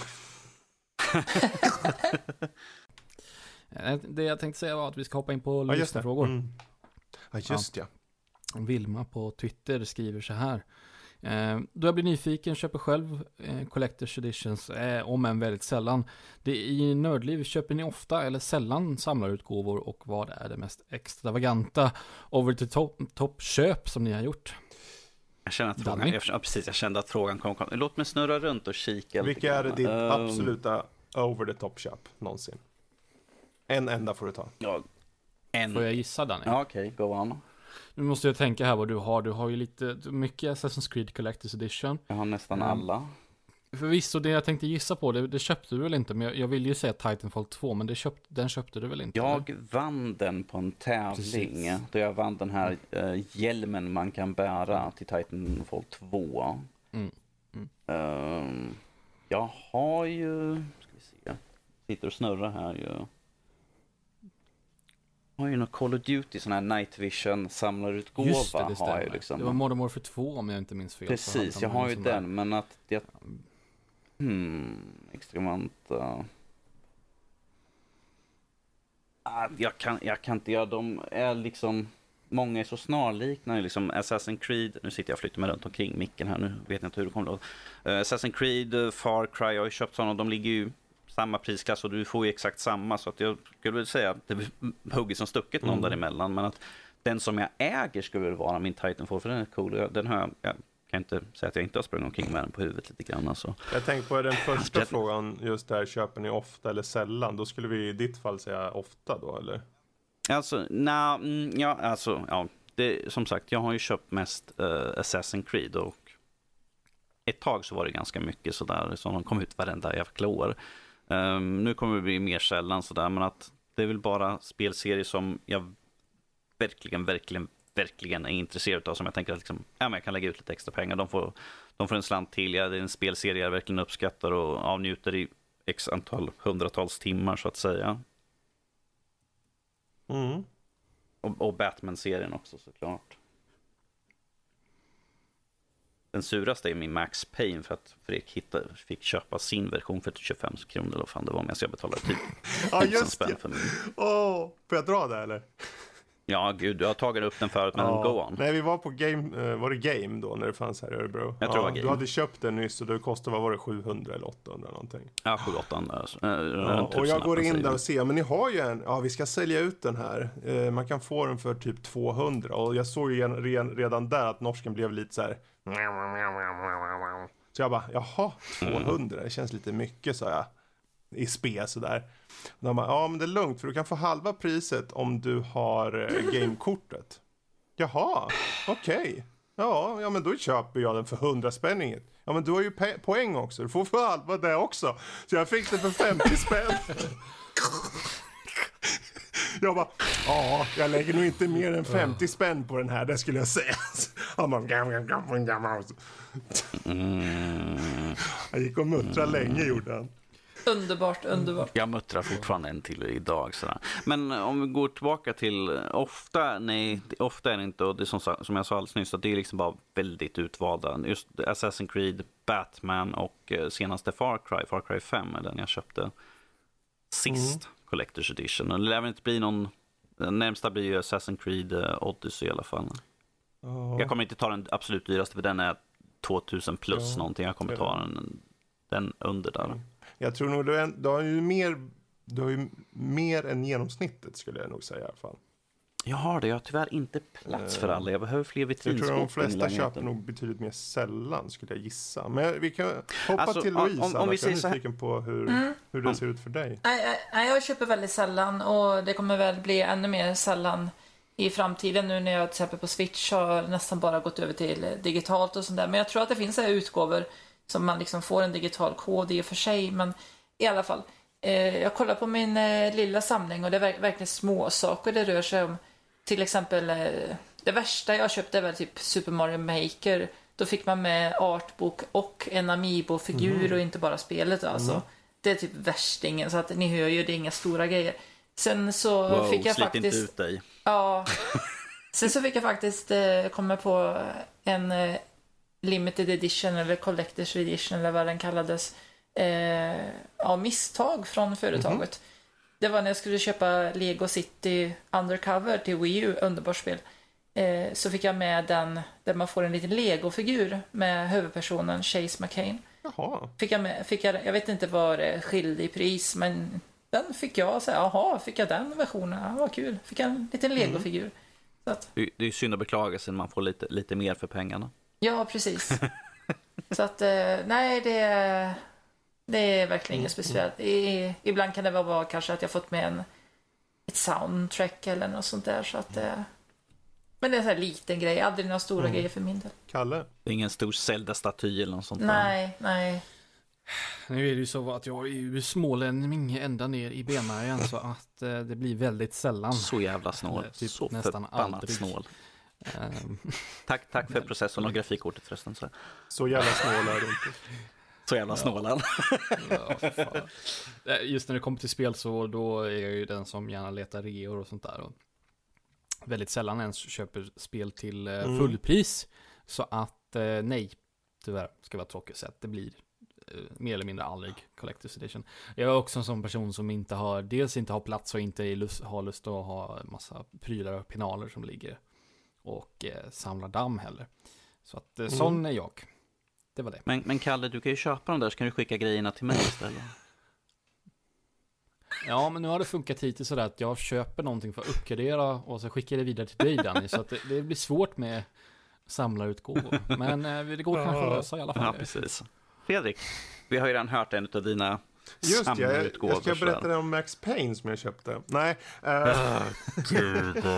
nej de, de största är väl två tror jag. Det är Batman Arkham Knight, fick jag med någon gubbe. Det, jag, jag tänker så här, när jag, om jag ska köpa, då ska det vara spelserie som jag har kört länge och väl och det kanske är typ tredje eller fjärde spelet i serien. Det, det är oftast, jag vill att det ska vara det ska vara, jag vet att det ska eh, mer eller mindre vara en eh, safe deal va? Om vi säger så. Ja, jag kom på, jag kom på Eh. en, en spelserie som du faktiskt har en riktigt ordentlig collector's edition. Det är Civ 6 ju. Ja, och den, den, den Där har faller du den här collector's ja, där man fick med mynt, de här, var det mynt eller? Ja, det var mynt och lite annat tjosan. Uh, Ja. Jo, men det är också, det är en sån här 25th anniversary edition någonting, eh, tror jag den heter också. Mm. Ehm, men det var annars, det var, ja annars skulle jag säga för min del min Pride and Joy skulle nog vara Fallout 4-versionen när jag fick, köpte den som hade Pip-Boy med. Mm. Ehm, och jag gillar ju Fallout och allt det där så jag håller på att försöka få en liten Fallout-hylla. Ehm, Ja, Fredrik, du måste köpa in uh, 76an med den där Pip-Boyen också. Så. vi får se. För 2000 plus. Jag, Nja, jag vet inte. Mm. Får spara lite pengar. Ja, eh, det beror mer på, för det är ju multiplayer. Jag vet inte om jag behöver ha DEF som så här super edition. Jag vet, uh, ja, jag vet, det är inget safe-kort, det är det jag menar. När, om spelet är ett safe, Mm. safe liksom, så här, då kan jag köpa kanske. Men för min del alltså väldigt sällan, skulle jag säga. Så. Mm. Alltså, ja precis. Alltså ifall man får ut mest av spel så ska man egentligen skippa de här Collector's Edition och köra Gold Edition för att få med all the season pass och allt sånt där. Ifall man får allt extra i spelet och skippa allt lull vid sidan då, då skulle jag ju rekommendera det istället i så fall. Men att, ifall det är någon spelserie som Fredrik sa där, liksom att Fallout, liksom Batman, Mm. det är ju det är ju vissa serier som ligger en närmare hjärtat så att säga. Jag, jag, har, jag har en hel drös tydligen. Så bara titta på hyllan. Mm. Så. Mycket pengar. Tänk hur mycket annat. Mycket skrot sen vi när man dör. Thailand. Vi kunde, vi kunde ha åkt till Thailand ett par gånger Fredrik Ja. på allt jag har lagt ut. På mina Collector's. Edition. Absolut inte. Över min döda kropp. Ja, ja, när din döda kropp ligger där, då kommer någon annan sälja dem, så det är lugnt. Ja, jo. Typ. Ja, ja, det, vi kan nog inte få ut mer svar på den frågan, Kalle. Mm. Men eh, vi ska se, jag tror, jag vill påstå att det var en eh, till fråga här och det stämmer. Eh, Då påstår du rätt. Ja, på Twitter skriver man som följande. Efter Disneys köp av Fox, så vill jag gärna höra vilka skådisar ni helst ser gör rollerna för en framtida Fantastic Four och Wolverine. På svenska då Fantastiska Fyran och Järven. Vilka skulle vara drömskådisar för rollerna och vilka skulle vara rimliga? Mm. Ja, jag skrev, eh, undrar om hon svarade, jag frågade om det var vad, vad hon menar med rimliga. Men, eller han. Ja, Eh, men jag det- antar väl att... Det ska att- vara tydligen eh, sådana som faktiskt kan ta, tänkas ta rollen som Precis. du kanske inte får någon så här superstor skådis att ta sig an Fantastiska Fyran för den är väl, den har gjorts ett par gånger och inte gjorts bra. Wolverine har väl kanske lite större chans men å andra sidan ska man fylla upp Hugh Jackmans liksom eh, dojer där. Ehm, Vi får klona Hugh, Men, Hugh Jackman eh, och kapa av honom det är två frågor då. enkelt. Vilka är drömskådisar? Då kan man dra till med vad fan som helst och vilka skulle vi kunna tänka oss vara rimliga? Och sen om vi har något bra svar på det, återstår väl att se. Eh, någon som har något svar överhuvudtaget? Jag har svar. bra.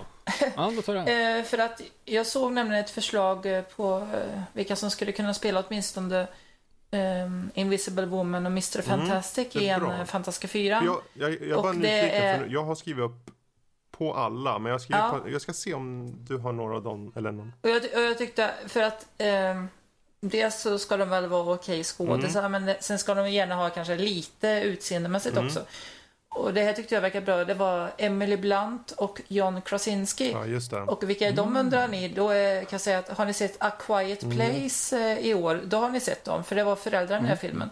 Och det som är roligt med dem, det är att de är ett äkta par eh, på riktigt. Mm. Så det skulle ju ge en viss eh, förstärkning, precis som i A Quiet mer Place. realistisk kemi där i så fall. Ja, precis. Att de är ihop på riktigt så liksom. Och eh, någon hade gjort så här mockup med dem och eh, utseendemässigt så skulle de också passa väldigt bra. Och de är ju, ja, uppenbarligen bra skådisar också. Så att det, det tror jag skulle vara riktigt bra. Sen vad gällde Wolverine så kollade jag på några förslag och jag kan tänka mig Scott Eastwood, Clint Eastwoods son. Clint Eastwood själv såg ju lite Wolverine-aktig ut när han var yngre och eh, hans son verkar gå lite i samma fotspår så att En miljon nördar eh, grinar nu. bara, Men han är för lång, säger de. Ja, men det kan de ju ändra liksom i eh, här, digitalt. fixar Ja, jo, ja men det... Ta bort hans mustasch. Ja, jag funderar ju faktiskt också på, för jag har hört mycket om just den kombon eh, på eh, Emily Blunt och han. Men jag tycker inte, ja, jag tycker, nej, han funkar inte känner jag, men hon skulle funka. Och just att jag vill se eh, med, skägg också, för det ska han ha tycker jag, Reed Richards. jaha, jag tycker det känns jättekonstigt att man har skägg. Ja, men han har det nu för tiden Ja. ofta. Ja, ja, kör i vind. Eh, är det någon annan som har något förslag. Jag är fortfarande nyfiken om någon tar Ehm. det som jag skriver. Jag, jag kommer absolut inte ha som någon annan Okej, kommer säga. Folk nu- kommer säga, är du, dum, är du totalt dum i huvudet? Jag skulle vilja se faktiskt originalskådisarna från eh, första fantastiska, de två första Mm. fantastiska fyra filmen göra det igen. Nu under ledningen av själva Marvel. Men, men, men vänta, har du faktiskt- Fantastiska Fyran? Ja, Så du vill ha tillbaka The Hur gör vi med han eh, Chris Evans då? Ja, men ja, det är inte perfekt, men Ja. som sagt, jag, jag har bara liksom den här idén att jag skulle vilja se hur, hur filmen Ja. kommer vara ifall vi faktiskt har liksom manusförfattare som vet vad fan de gör, en regissör som vet vad fan de gör för någonting och eh, ett, en, en effektstudio som kan göra att det ser bra ut. Jag skulle vilja se liksom hur, hur det skulle kunna bli ifall vi har, har de gamla skådespelarna, för jag, jag vill ha skådespelarna lite äldre, jag vill inte ha någon ny sån här hur de blev till och allt sånt där skit. Jag vill ha liksom att de är redan som etablerade som. Spindelmannen. Precis, jag vill inte ha någon mer backstory. Jag vill inte ha som Batman att vi hör när han, åh titta nu blir hans föräldrar mördade igen i femte filmen i rad. Åh gud, jag orkar inte med. Utan jag skulle vilja se hur, det skulle, hur filmen skulle te sig ifall de faktiskt har ordentligt backup bakom folk som vet vad fan de gör. Jag skulle vilja se det. Plus att jag tycker att uh, Ion Grufford som spelar huvudrollen, Mm jag, jag tycker att han passar perfekt. Jag tycker att han ser rätt ut för rollen sådär. Eh, så han skulle jag faktiskt vilja se oberoende det, vilken det jag skulle svåra med Fantastiska Fyran, för om man tittar på första Fantastiska Fyran-filmen, inte andra. Mm. Den första, den är ju Fantastiska Fyran ut i fingerspetsarna, i utseendet, i stil. Det svåra med dem är att de är så jäkla, de är så töntiga. Det är det som är problemet med dem. De är så töntiga och försöker få över det. Du måste ju skriva om det en hel del. Ehm, Mm. Men eh, jag, jag kan faktiskt hålla med, för jag tyckte han Ewan McGriffith, eller vad han heter, han var bra i den Mm. tolkningen. Eh, han såg ut som han och kände som han. Han var lite stel kanske, Mm. men... Eh, Men alltså jag, jag har sett honom i Mm. andra tv-serier liksom, där han är, han är en jättebra Ja. skådis. Liksom. Han, han, han har liksom taktkänsla, han har liksom ett djup. Liksom. Jag har sett honom i dramatiska, jag tycker att han, han skulle vara Mm, perfekt mm. igen. Sådär. Okej. Sure, vi kan inte få Chris Evans att spela Alltså John Storm den igen. men dagen att- som de för in Fantastiska Fyran så kommer de ju referera. De kommer göra, åh, Mm. this, you kind of remind me of myself, eller något. De kommer ju dra något sånt om han är kvar då fortfarande. Det, det är ju så, ja. Kalle, har du några, Nej, nej? nej, det kan jag inte påstå att jag är inte så, så, så, jag har tappat ordet, men eh, så kär i de här Mm. filmerna att jag kan eh, önska se dem igen. Men eh, nu när jag tänk, fått lite betänketid på det Danny sa, så att jag tycker det inte låter som en så pjåkig idé faktiskt.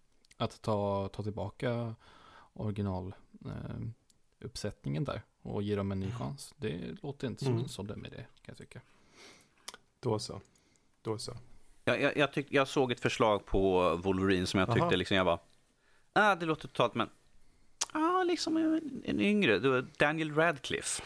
Uh, Har jag sett Nej. massvis med folk som säger liksom att, ah, vi vill se Daniel Radcliffe som Wolverine. Jag bara, mm, Eh, nej. mm, ja, Nej, mm, ja. det, nej.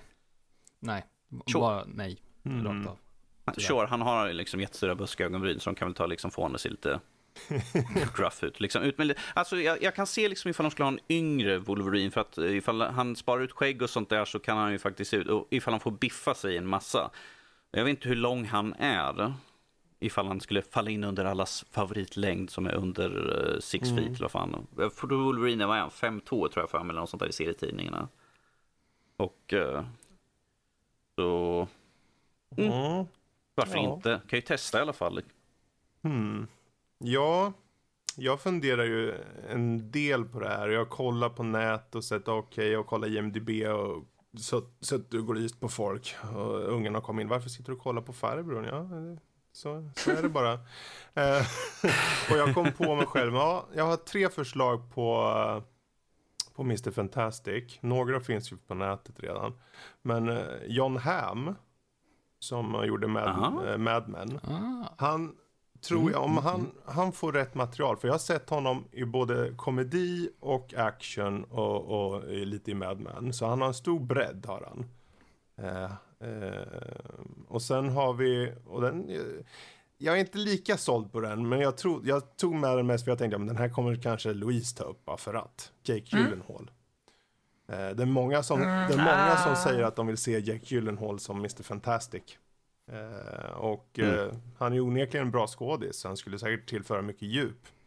Eh, sen om det är mycket att använda sig av i manusväg, det återstår att se. Och slutligen då, är rimligt, vad är rimligt då enligt det? För det här, Jake Gyllenhaal och John Hamm kanske lite så här drömgubbar.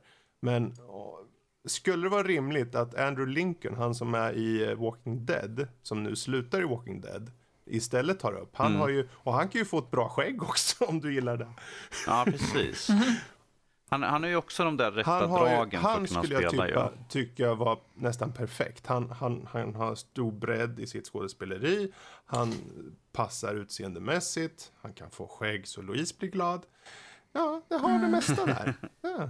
Men Jake Gyllenhaal, då skulle jag kunna tänka mig, fast det skulle de aldrig våga göra, en Ultimate eh, Fantastic Four-variant. Eh, dels är han ju yngre än Reed Richards, så det stämmer ju bra. Men sen har han, är han lite lurig, Jake Gyllenhaal, för att för de som inte vet det så är det ju en eh, ond Reed Richards i Ultimate Fantastic Four. Det är därför jag äls- älskar den varianten. Så att... Eh, guy. Eh, på Human Torch tänkte jag, oh, okej, jag ville bara hitta någon som är dryg. Någon som ser dryg ut. Någon som känns dryg i filmen han har gjort. Men kan vara lite underhållande ibland. Och killen heter Dave Franco. Han är lillebror till den här andra Francon. Eh, vad nu han heter. Eh, han var James Franco. Franco. Och han var ju med i till exempel den här Disaster eh, Artist. Eh, Alltså när jag ser honom, jag vill Ja, och det är därför han passar bra som Human. Torch. Tänker jag. För han är ju alltid dryg i regel. Ehm, ben Grimm, då vill man ha någon som är arg ofta.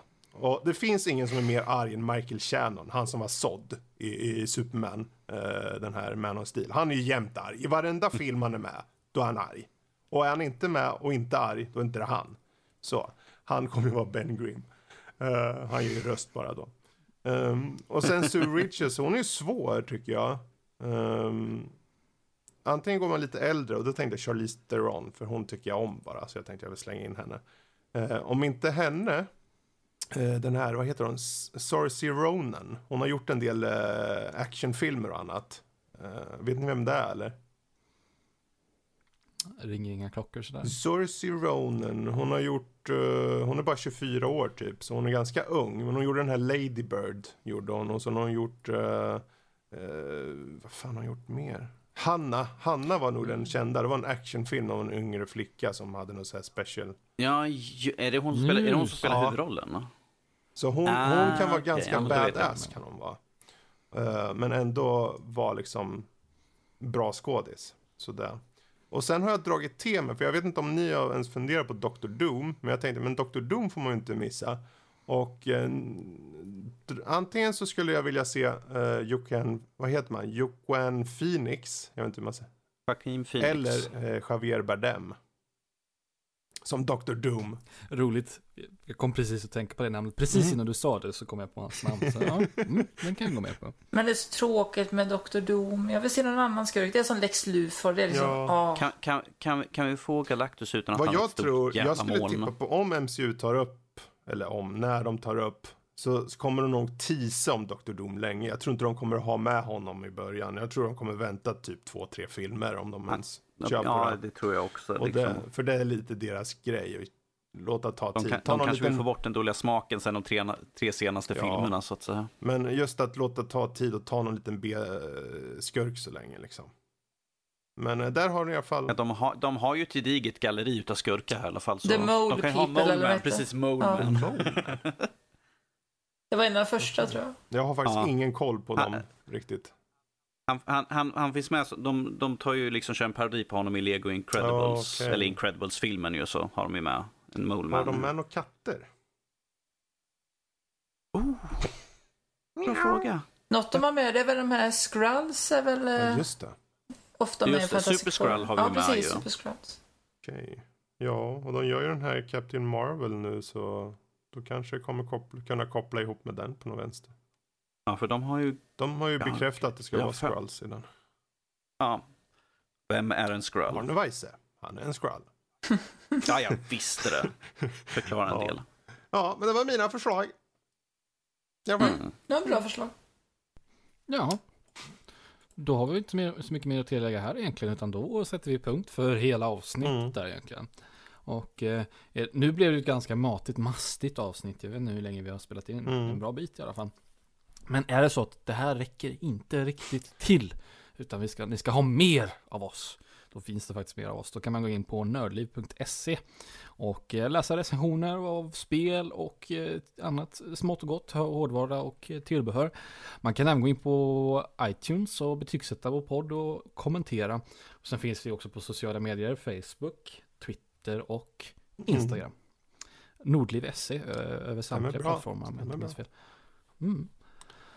Så att eh, vi, jag tackar och bockar att eh, ni ville lyssna. Och så tackar jag för Fredrik, Mm. Danny och Louise att ni ville sitta och babbla med Ja. mig. Du får med eh, fem katter och fem möjliga. Oh Är det nya istället för bävrar så tar det vi katter bävrar du istället. Det pratar kanske om, det blir jag ingen en... aning om. Men katter, det vet jag. Nej, Jag tror, jag, tror, han- jag tror att han har förvä- missuppfattat. Vi, det är ju banan. Nej, katter. Nej. Kaskelotter. Nej, i Yes. alla fall. Jag tackar för mig. Ha det fint allesammans. Hej då! Toodaloo. Adjöken adjö. Mjau.